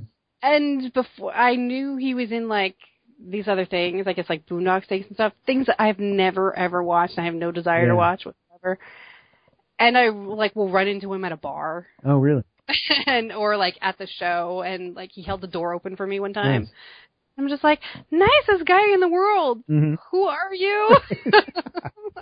and do you think Like, he's dreamy? To me, he just seems kind of scuzzy, but a lot of people seem to think he's really odd. he he's a strange kind of hot. Yeah. He's a very strange kind of hot. He is. He's like, yeah, I would jump on him in a heartbeat. Okay. Um, but he it was like a progressive thing, I think, because of his character. Mhm. So like he's had scruffier and scruffier. Right, I don't, you know, so I don't think if you look at some older pictures, I don't think he was always like that. right. Okay. Um, no, I always thought he was a little little strange, but. Uh, when you're nice to me, like I don't even pay attention. Right. Like I'm just, you're nice. Right, right, Like that goes a long way. Like finding me lost on a street in New York City. right. Yeah, exactly. It just that goes a long way. I would so lead you to a hotel. Wait, that didn't sound right. Yeah. if you were lost, I would so help. That's better. of course you would. It's awesome. It's awesome. But see, and you know, and it's good. It's good that there are that there are not completely awful people. Right. I was because I was just having an argument about how um, certain when we get on our feminist rants that apparently men or, or other people, I guess all people, seem to think that when we're talking about feminism that we make it sound like the comics community is full of a bunch of rapists. Oh yeah. I'm like, there's no. a weird kind of knee-jerk defensive thing that happens. Yeah. Yeah, I'm like, just chill. That's not what we're saying. but you know. Well, anyway, you you will have to be back before like the next vodka verse, Okay. of course, Anytime. because you're going to have announcements and things to make, and that will be important. Yeah. Uh, Ciudad doesn't come out until December, but if you want to talk around then, that'll be fine. Or, you know, anytime you want me, I'm around. We'll talk before Good. then. Okay. Well, you enjoy the rest of your uh, evening and walk the dog and whatever yeah. you got to do. All right. Thanks, dear. Alrighty. And um, where can people find you? Oh, I'm on the I'm on the Twitter, and I have a like a writer page on Facebook. That's I don't do much there. And then there's a nonsensical website, but mainly Twitter. That's where I talk the most. Mostly Twitter. Yeah, Right. yeah. And I'm on Twitter too, at Elizabeth Amber. You are, and you're a delight. Thank you. All right. And uh, so, guys, uh, thank you for joining the Vodkaversary episode, and I hope you enjoyed the guests this evening. And um, hopefully, we will be back not too long. I'm kind of been busy making a costume, so I really haven't been podcasting. But thank you for sticking in there and hanging out. And um, I will hopefully get to see people soon at some shows. If not, join me Free Comic Book Day at Comic Fusion in Flemington, New Jersey. We are at uh, 16 Turntable Junction, which is a delightful little cottage area. And um, so there's all these cottages. There's a cupcake cottage. I'm not kidding. Cupcakes. And uh, we will have like six artists, I think, joining us this year. It's going to be amazing. So uh, stop by, and it's always the first Saturday in May is Free Comic Book Day. You can look up Free Comic Book Day website and type in the um, zip codes and stuff to find local comic shops near you. If you are not anywhere near New Jersey, but if you are, please stop by and say hi. And joining me now is my, my brother in arms of podcasting. You know him as Lord Shaper. I call him Damian. Well, a lot of people would know me as Lord Schaefer. Like, maybe. It's been a while. but that's it, still your Twitter handle. Yes, but if you've been listening to the right kinds of shows as I've ebbed and flowed through different things. So. it's his birthday, and so as we celebrate the Vodka O'Clock Vodkaversary and it's Damian's birthday, um, this is all the more wonderful reason that he's drunk, which is fabulous because it's morning for me. It's eight o'clock, and I'm drinking coffee. Yes, and that's what eleven thirty at night for me, and I'm still drinking wine. and it's a good thing. Yes. It's a it's a great grand thing. I hope you're having a good birthday though. I hope I hope things yeah, were well. Well, everyone's asleep and I'm not not getting bothered. It's great. no, no. Before we started recording, we were we were catching up a bit with um, like comics that your kids were reading and everything, and um, did so you said that you you know your son like was watching the Ben 10 show. Is he reading the comic on that? Because I read a couple issues and it was pretty good. Was, um... He's not reading the comic yet. I've put him on to the Batman Beyond, to be honest. And oh, that's a good show. Yeah, well, he took all of my stuff. so my comics and no longer my comics, are in his comic box. So the new um, expanded universe stuff is actually with him, and yeah, it's been. it, it, it's eventually going to happen. You know, you know it's going to happen. but he's old enough; he's been taught how to treat comics correctly. So that's so sweet. That's that's a good thing. And uh and you're working on your miniatures and stuff over there. Yes, I'm playing a lot of miniatures games and painting figures and stuff like that. So that's my main thing these days. Apart, or well, apart from playing Hearthstone, which is that wonderful free game from Blizzard, who deal. If most people would know it from World of Warcraft, um, and they've got all these characters into it, and yeah, it's addictive. I I was looking for a card game and I found that. oh yeah, I haven't I haven't done any gaming. I, I've just been. Uh, I, it's it's spring here, which means I'm coming out of hibernation, just like the bears and the you know all the other wildlife. So I've I just started sewing again because I want to make a new costume for Free Comic Book Day.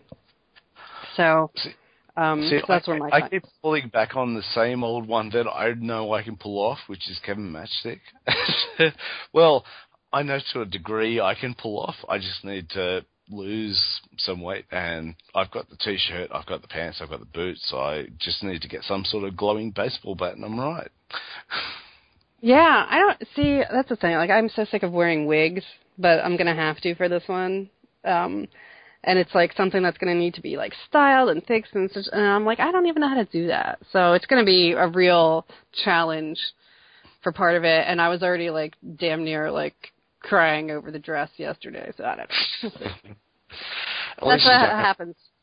Yeah, I, I have the problem that long hair and beards don't really give you many character options. And I, to be honest, after 20 years, I'm afraid to see what's under the beard.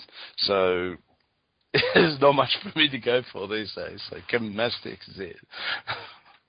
uh, oh, you're breaking up a little. I'm like getting crackly stuff. My Skype connection is really terrible. Let me see if there's anything I can close. So my my icons went to yellow. Okay, mine hasn't changed. No, it's my crappy Skype. Um. Anyway. Well, blame it on mine because I haven't used it for a while. So now your convention scene over there in Australia seems pretty spectacular because I I see people's pictures and it seems like every show that you have is like massive and amazing. I mean, I don't know. Do you have like small shows? Like we we have like some really small shows here. We don't really have the sort of small shows type type thing that happens over there. Um, I know there's a lot of ho- hotel co- um, shows and stuff like that over in the US. Uh, we really have um, Armageddon with and Supernova, who do the most like the largest shows you can have for there. There's a couple of odd anime shows that happen every once in a while, but to be honest, I didn't go to them. Mhm. Um, but uh, Armageddon does between New Zealand and um, it's usually Southern Australia, so it's not, it doesn't even touch Sydney where I'm based at. And then you have um, Supernova, which I try to get to every year. I've, I've missed one year in the last what six, seven years, uh, which yeah, which was a pain in the ass, but uh, you can't complain about that. I just satis- satisfy those around me. Yeah, um, the because I've never like obviously in the U.S. like our our biggest spectacle is San Diego Comic Con, and I've never attended that. It just sounds awful. I mean, it sounds wonderful, but it sounds awful. Yeah, it's one on my list that I wanted to. I always said I wanted to go when my son turned ten. Unfortunately, he's ten now, and I can't go. yeah. Well, just everything seems so chaotic. There's there's the experience of it, which sounds uh, its own particular level of insanity. But just getting there, I mean, the fact that there's a hotel lottery and you have to get your hotel before you even know if you can get into the show, like it's just stupid and backwards. And I don't understand. And these people spend they take like a day off of work to sit there and try to like click through a website to try and get through to get the tickets. yeah. Like I just don't understand. It's And like This year they went Oh. through 90 minutes. Everything was gone. yeah, I just You know, how can I compete when? Yeah, eh, for those of you who listen who don't know where I'm from, I'm from Australia, as you might know. Um, I generally am asleep when America wakes up. Exactly. Uh, so even if you were trying to get tickets, you I don't know, you would to be sitting there at your computer, and then it, then you have to hope it doesn't crash on you or something. Like people were, a lot of people were getting hung up in a waiting room process. It just sounds awful. Everything about it sounds just sounds terrible, Yeah. except for being there to see people Yeah, and and the weather. The we- because honestly, I would rather experience that weather than than what we've had.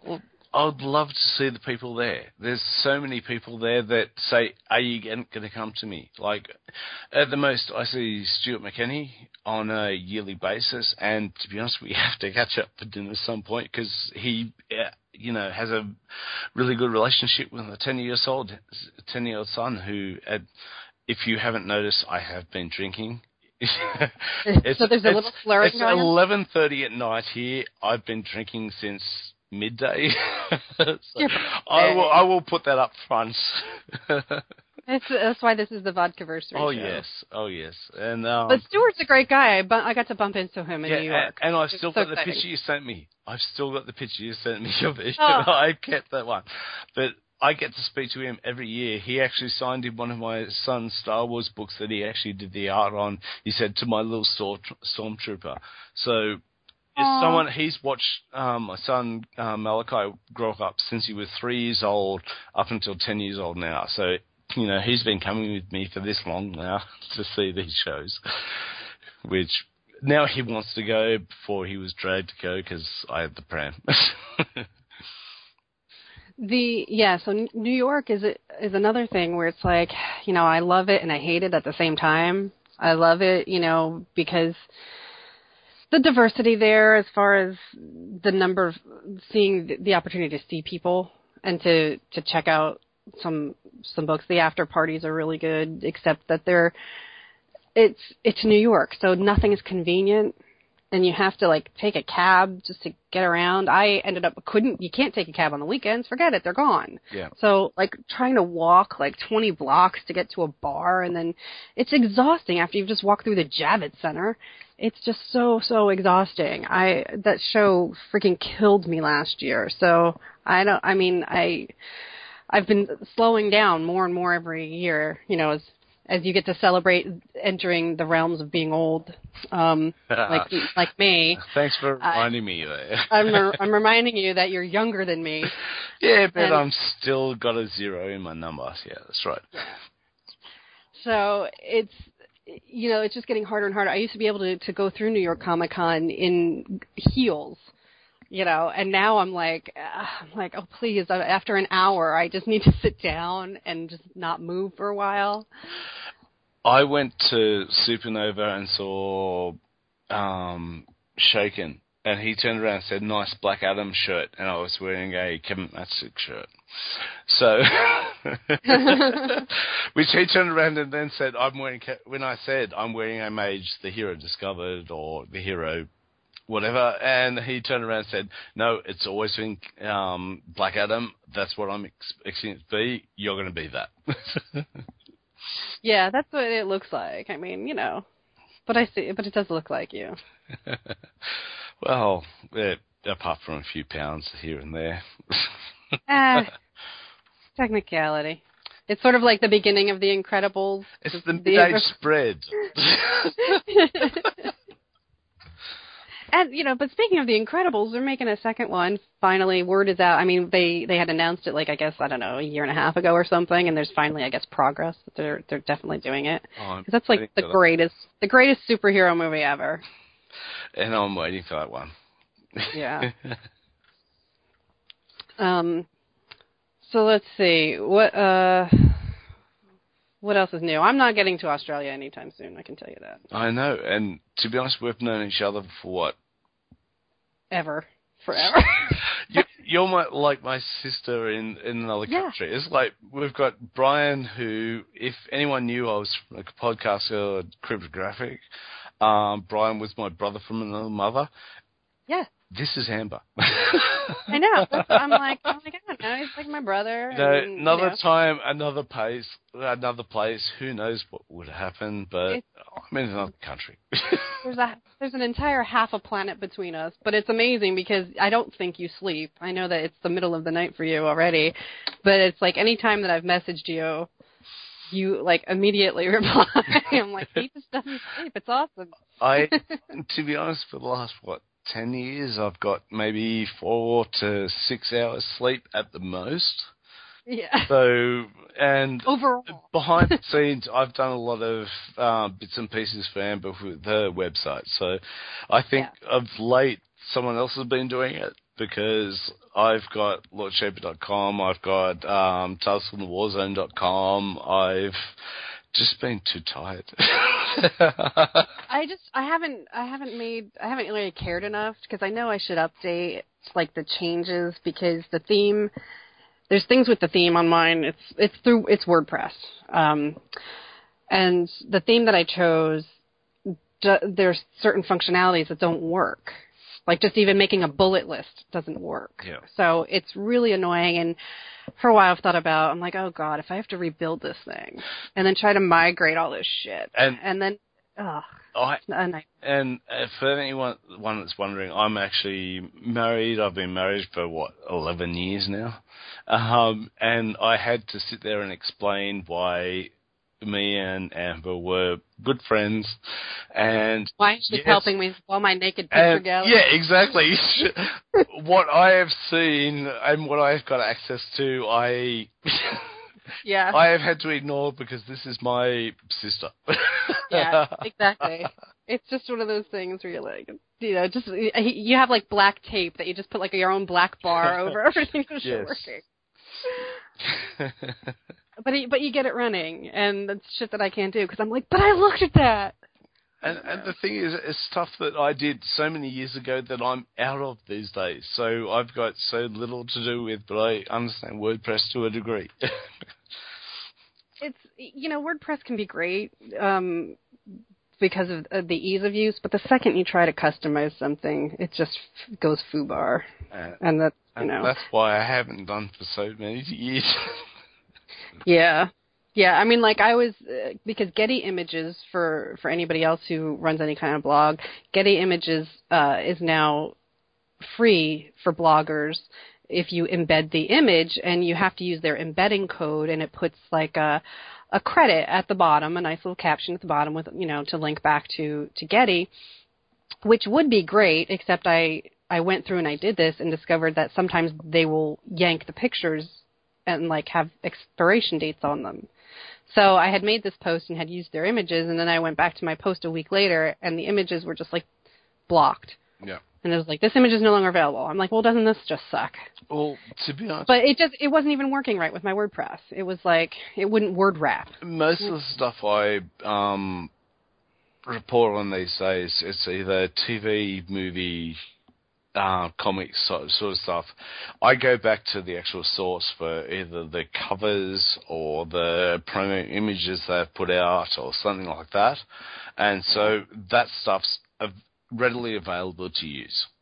Yeah, and, yeah, that's definitely easier if you have those those options. Yeah, you know, the only time I'm not doing that sort of stuff is if it's um, stuff that I've taken myself, or yeah, that's mainly it these days.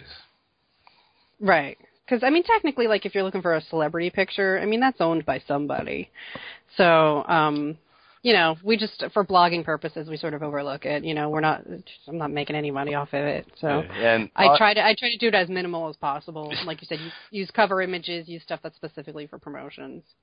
Or stuff you already got in your collection, because if anyone's dealt with a blog before, you end up having a expansive selection of pictures, and you know, yeah. as Amber would know here, you can actually type in Sandman or something like that. You'll find numerous pictures that I've uploaded over the years. Because, yeah, I've been dealing with for a while.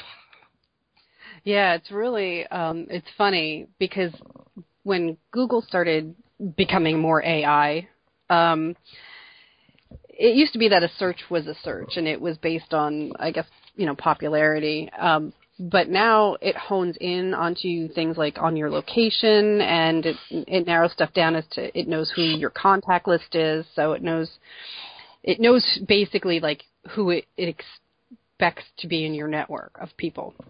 So now if i type in a keyword like that it's going to show me people i know before it shows me people i don't know. And so it's weird because if you type in wonder woman and you know me you might see my image first, but somebody who doesn't know me would type that in, and they would get different search results. And we have to admit, cosplay, cosplay, or what Deviants does post that one quite a lot. yeah, it's great. Their Tumblr is great, and I know you haven't done it for a while, but um, yeah, I still follow them. yeah, yeah. Um, you know, and most of the the ladies that I knew from there went and formed their own company, and you know, if I was still in my prime, I'd I'd move over there with them. You're you always know, in your prime. You know that. Oh, thank you, darling. Just like um, Erin in. Yeah. Oh, Erin's amazing. Now she's she's rocking it. I love following her. To be honest, I've known her for. You introduced me to Erin, and she live. Okay, I live in Sydney. She lives in Melbourne. That's a good day's drive away. Uh-huh. Um, we've never met up, but I like talking comics with her. Yeah. She can, you can follow her at, and we're talking about Naughty Nerdy. Yes, she is yes. amazing, and I just freaking love her, love her to death. Now I can see pictures of her, and I go past them and see what she's talking about. Otherwise, I'm not saying there's anything wrong with her. My God, if I was a younger man. yeah, right. and I'm pretty sure if you were a younger man, you would as well. I would as well. You know, if I were a younger woman, I think she would be totally fine with that because I know what she does. Um, and I think we need to tell her about this anyway. So yeah. yeah. She came to Sydney and didn't tell me she was coming. So oh. I would like to actually just talk comics with her and talk cosplay. And I I was introduced to her by you via the cosplay side of things. Okay. She's gone down a totally different path along with cosplay, and we still right. talk comics. right. Yeah, because she's such a big nerd. I mean, she loves oh, yes. you know she loves her, her stuff. She loves various you know things that I don't that I'm not into necessarily. Hey, I, um, I got computer games from friends and family today for my birthday. I can't complain. that's awesome. Yeah, I love um because she does some stuff with a photographer named uh, I think Ann Winters is the name, yes. and it's just the most like beautiful stuff. And but I mean, well, she's but, got her site's running independently now. I don't know if she's yeah. still doing stuff with Anne. I know she did it for a while. Yeah. Um, I know she's been working in Melbourne directly, and I haven't pointed any workmates to her for obvious reason. Because yeah, she works at like a club there, Yes. and uh, and it sounds it sounds really interesting. Like, I don't I don't think we have.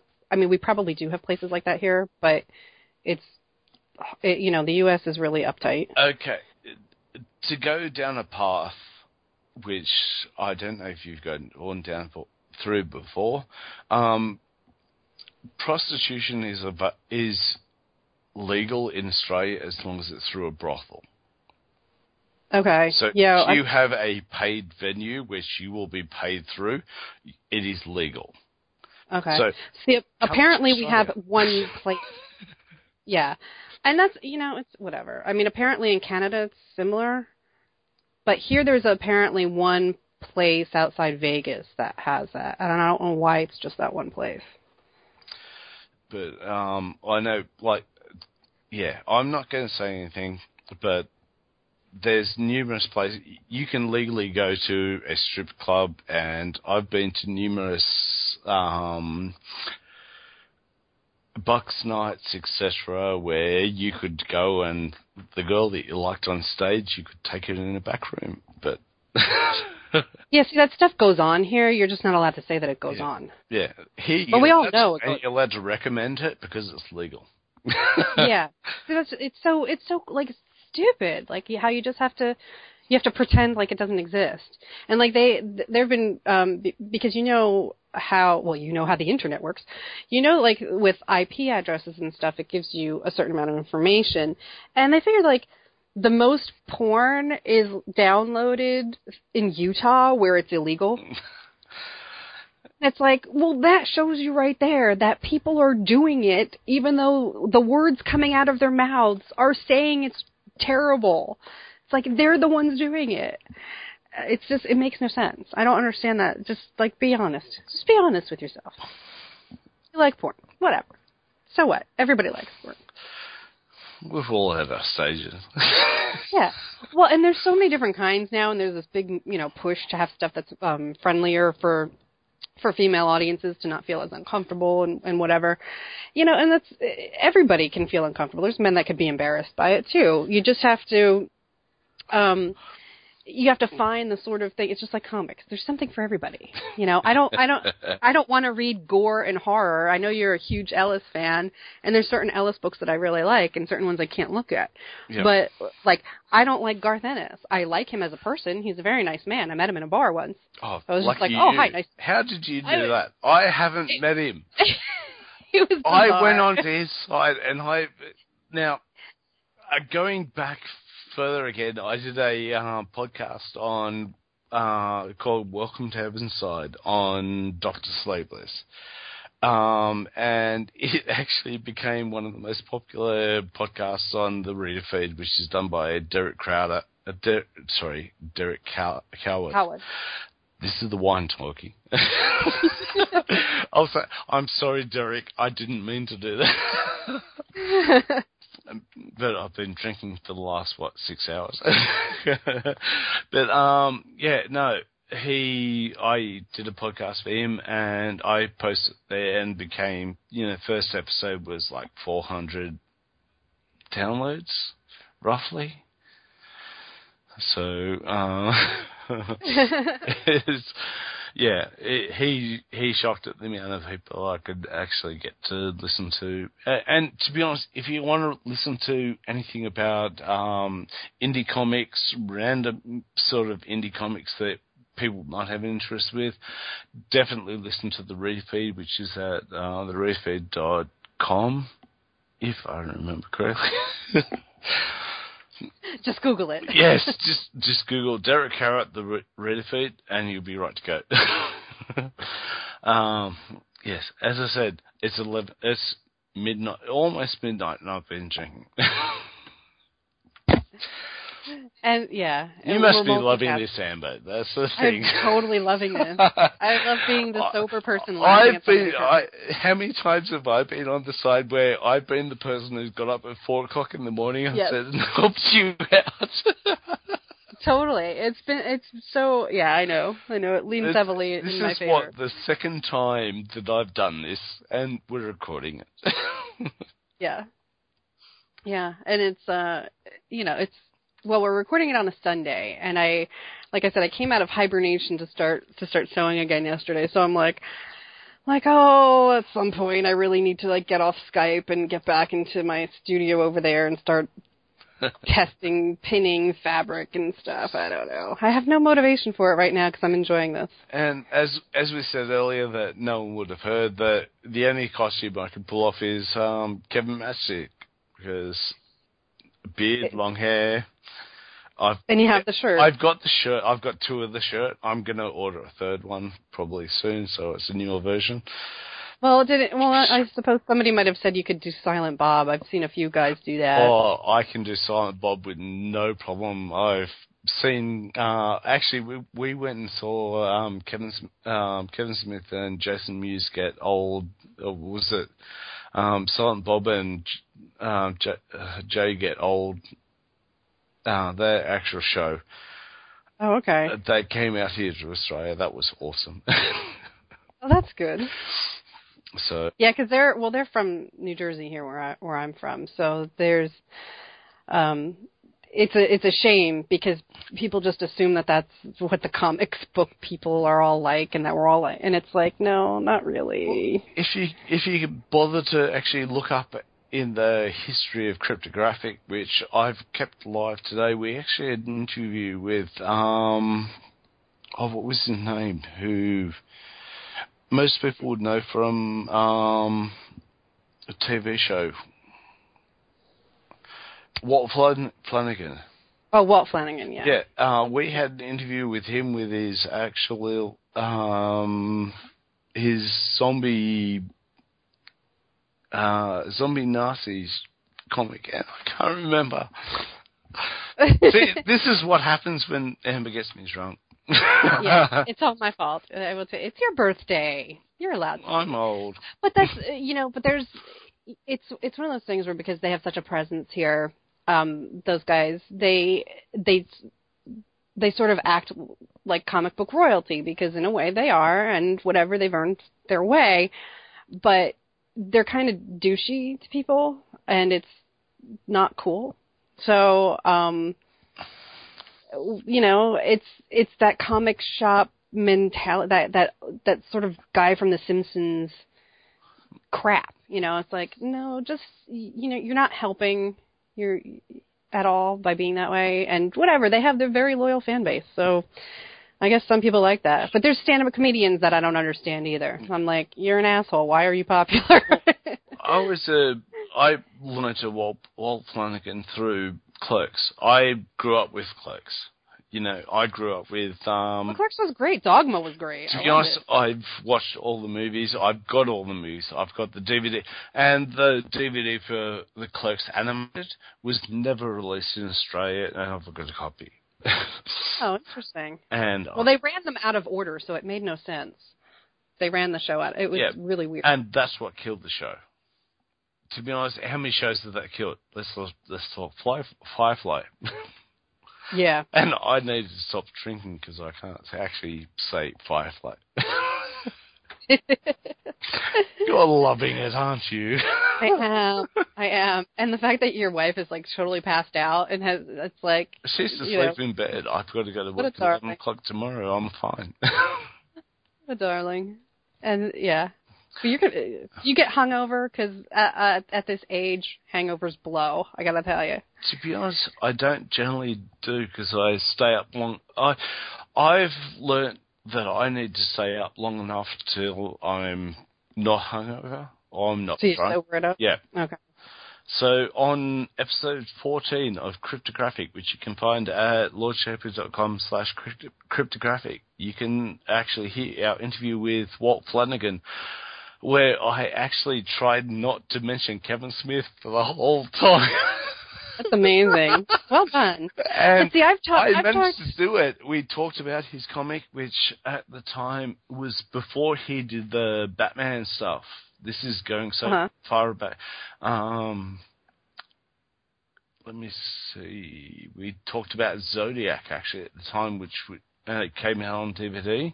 We talked about uh, the Living Corpse, Corpse finally coming out on um, Zenescope, which, if you haven't read The Living Corpse, I have to mention them now. You have to me- read their stuff. You have to watch their DVD, which I can't watch because I've got a Blu-ray copy, which isn't for my region. Oh no! This is we'll have to we'll have Oh, to remedy that. will- Yeah, Buzz and Ken. No, and that's fine. Best, are. Buzz and Ken are my best friends friends in the world. Honestly, I have, yeah. Even though I couldn't actually make it on an interview with them, I they sent me stuff. and if you have a look in their um, comic, if you see any of the Living Corpse, be it the trade trade paperback or the Living Corpse Exhumed, which was the news one-off. Um, I was one of the characters, or I was half of one of the characters, which was um, the cryptograph, which we had Brian Massis, which currently isn't online, so I can't get him on to bug us. That would have been funny if we could have Brian on at the same time. But Who, who's, uh, to be honest, he he has gone to. Cryptographic fell apart because I changed jobs and I couldn't get Mondays off. That's literally what happened there. Um, I'm in another country to Brian. He has became a top-notch photographer and has some um, fantastic stuff up on there. But you know, things change and move on, and shows change and they stop, and that's just what happens. And going back to on topic, um, Walt Flanagan did his War of the Undead comic at that time. So this is before he did the Batman stuff with Kevin. So he was the artist on War of the Undead. So you've got to check that out. Yeah, I mean, I don't know if I would, but um, I'm sure that's the at least one person. yeah, people listening do that. But but definitely, I- am. no. I'm also like good friends with the Living Corpse guys. Yeah. I I always recommend them, and Ken is banging it out on variant covers for Six Million Dollar Man. Holy shit! I don't know if you've been following that. He's doing like these cutie covers for Dynamite. With these like little cartoony versions of stuff, he did like little Red Sonja and and oh my god, they are amazing. Because if you like stuff like that sort of Art Baltazar style and Franco style of like uh, Tiny Titans, Ken Haeser's been cranking that stuff out over at, at Dynamite, and it's just fantastic. And if you're ever after a tattoo, you can always go see Buzz and Go see Buzz for a tattoo, definitely. If you if you're in the Delaware Delaware area, lo- um, locked into him, and Yeah. I've been going to the last um, the current tattooist for the last five years, and I have a spot that he can't touch. saving it for Buzz. Yes, That's cool. That's and, cool. And and and uh, it's a living corpse tattoo cop um, tattoo, so we can. He's already designed. He designed it years ago, so I will eventually have a um, cryptographic tattoo on me. Cool. and um, Blair Smith has been doing their colors, and if you look at like Blair's own gallery of uh, his portfolio, he does the most intricate, amazing stuff. His, the details on his stuff are just unbelievable. And those guys, they always have like the best table at a show because it's the most relaxed. Like some some artists you go up to, and they're tired. Everybody's tired, and it's a long day, and it doesn't matter to those guys. They are just always always pleasant and awesome to deal with. Yep. Um, so if you can get them to Australia, seriously, whatever show organizers I need to do to get them there. I so want to. I've sat there waiting for um, a couple of the guys who did some Star Wars comics, and I stood in front of them, and I was the front of the line, and they would not even acknowledge my existence, so I walked off. You know, there's Yeah. I there's there's a tolerance to people. Like um, Ben Templesmith is one of the nicest people I've ever known. Don't ever ask him what a um, strawberry shortcake is. Strawberry shortcake. oh, you don't want to know. Okay. He's one of the dirtiest people you ever know. Okay. But then again, he's from Australia, so what can you expect? but um, no, there's people that I've dealt with for many years, and and to be honest, these days I just go to conventions to actually meet people and to actually see the guys I know. Yeah, that's what cons are great for. Yeah. Um, So I get my, yearly, you know, concretion with uh, Stuart McKinney, who most of you might know from Star Wars comics, the prequel comics. Uh, he did a lot of Tiny Titan stuff. What did you do? Teen Titan stuff. He, uh, I, I don't know what it what like books he's worked on because I I'm such a big fan of the pinups he does. Yeah. That are the the likenesses are unbelievable. And I think you knew him because I told him to sort you Yes. yeah, you told it was so awesome. It was like somebody was sent on a mission. So it's like Stuart and he, and like I I wasn't anywhere in particular. Like he ran into me on the con floor of New York. But he knew of you. I Yeah, I mean- Stuart knew of you. yeah, because Stuart's a huge cosplay fan, And which is so great. Actually, let's go back into time here again, and he actually gave me a print to send to you. Uh huh. The the Wonder Woman print. Yes. Yep. So literally, he signed it to Amber here, and I actually packed it up and shipped it off, and it took probably about seven or eight weeks or nine weeks, as it usually does, shipping the UK for uh, to the US for some reason. UK. Yeah, I don't know. Probably. Sorry. We have almost no uh, postal service anymore here. That's why. But um, yeah, I shipped it off to you, and I said that you were after one, and um, he he knew of you through um, you and uh, what's the name? He knew Jill. Jill. Jill. Yes, he knew Yeah. of you through Jill, and then he got to meet you through uh, when he came over to San Diego. No, it was New York. New York. Okay. Yeah. And if anyone is going to follow on Twitter, I am going to find the image and post it. Yeah. Because I've kept it because I got sent an image saying, and this is the nicest person that I ever got sent. Yeah.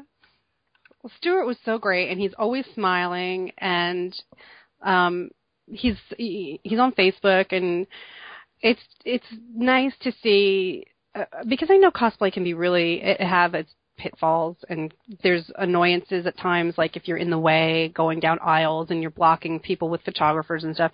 I know there are pitfalls that that piss people off, but when there are creators that really love the craft of what we do, Stuart is one of those guys. You know, he's like George Perez. You know, like they they appreciate the effort that goes into the cosplay.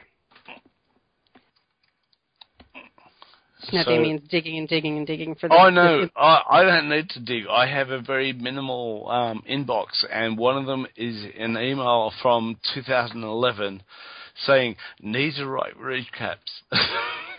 I have it all. If anything's important, I need to keep it. Um, so this was when you were actually cosplaying as um. It was a uh, Red Oh, Lantern. Oh, right, did the Red Lantern thing. That's right. We dressed up. We did like really Did elegant, a um, elegant fancy Green version. Lantern, uh, Red Lantern. Yeah. Sorry, you all Yeah, so red. we were all different color. Yeah, we were all different color lanterns. That was a good year. That was when that was when my back hurt. Though. So not too long ago. Yeah, that was the year that my my back went out. Yeah. When I wasn't. I, I was probably really high on painkillers in this picture. To be honest, okay, I've kept it for three years. What do you have to say about that? That's pretty awesome. I don't know. I'm sure my G my Gmail goes back to like 2009, so I can go back further than that. that's impressive. Let's- yeah, it's, Wait, my Gmail goes back to Outlook, and I keep it going back to further than that. Aw, that's it's like a time capsule in your your inbox. Well, I can tell you where to get actual Sith armor for if you want to make your own uh, Star Wars armor suit. So hey, And I did need that one because I it wasn't for me though. It was I was I needed the the female armor let for a big big Barda piece, and so I went to one of the the Star Wars guys for that. let me re- re- um, reiterate. I've been drinking for the last six, seven hours, It's been a long day for and you. still going. I forgot half a bottle ago. Okay. Wrap up though. And I will send this to Stuart and tell him, guess what, we talked about you. did. I hope he listens because he's so lovely. yeah. no, he's one of the nicest people I've ever seen, I've ever met. You know, and I've met a few this- people coming out here. I'll have to make sure that I that I post this picture of Stuart and I because that was when my hair was really awesome. My hair was like super long and I had the rogue stripe. I have the rogue stripe now, hair's but my always been awesome. Come on. oh thanks. Now it's had it, it, You know, my hair's been a rat's nest since what I was born. it's finally well I because I donated my hair so it was really super short and short hair only works if you're going to keep it short. But I didn't and it was it was awful within like you know two months starting to grow out. So it's been like two years growing out now. So it's getting so finally I can braid it again. I can do things to it again. It's just taken taken a couple. I'm getting to the point that I know my hair's getting to the point that it's going to start falling out. I've been oh. growing it since I was 20. You're just gonna keep you're just gonna keep the ponytail I am going to have, if someone actually, okay, if it falls out enough, I'm going to admit it here. If there's an elder yak that's been pissing on the hair for so long, I'm going to grab it from its groin and sew it to my head. There you go. You know, I think your wife should hold you down and just shave it all off. Embrace the bald. Yeah, that will be assault with a deadly weapon. Yeah, but at, at a certain time, at a certain time, man. Look, no one else wants to see what's under this mop. I don't want to see what's under this mop. I've had a- shock you. I've had a beard since what, 92? Oh my goodness. I don't want to see what's under it. All right. Well, Damian, darling, this has been so much fun, and thank you for being drunk with me. and we need to do it more often. Okay. Um, but thank you for always helping and supporting, you know, the website and the podcast, and you know, it's it's great that we've expanded our networks of people by introducing each other around. It's been fabulous. That's what you should do. That's Well, what good friends do. I need the hits. You've got the hits because you've got boobs. I we've established Well, that. My actually, no, we've gone down the path that I have boobs, but no one wants to see them. I do appreciate that that when somebody can can not mock my my old lady boobs. So There's no problems good. with those, that's good. and it's Yeah. a good thing my wife's asleep. Right. As you said, you put the black bar over when I'm on the screen. It's fine. yes. Cool. All right, darling. So well, we'll put the black bar over, but that's all right. you enjoy the rest of your birthday. It's, It's after midnight for you, it's so it's after over. midnight. It's quarter past midnight, so it's not my birthday, and I've got to get up for work, in. yeah. I don't care. Aw, I thought you were taking the day off. I'm sorry. yeah, I thought of doing it, but I didn't. Thank you everyone for two great years of podcasting here at Vodka O'Clock. And don't forget, check out everything else that you need to know at amberunmasked.com. And of course, follow me on Twitter at Elizabeth Amber. And, um, you know, if you have any feedback, suggestions, just drop me a line there. And, um, you know, I look forward to finishing out 2014 and hope it's a really great year of shows and guests. And we'll see what uh, what's in store. Uh, we're just gonna kind of play everything by ear, and you know, I've I've managed to get some incredible guests, and it's really been a joy. So thank you for listening. Cheers.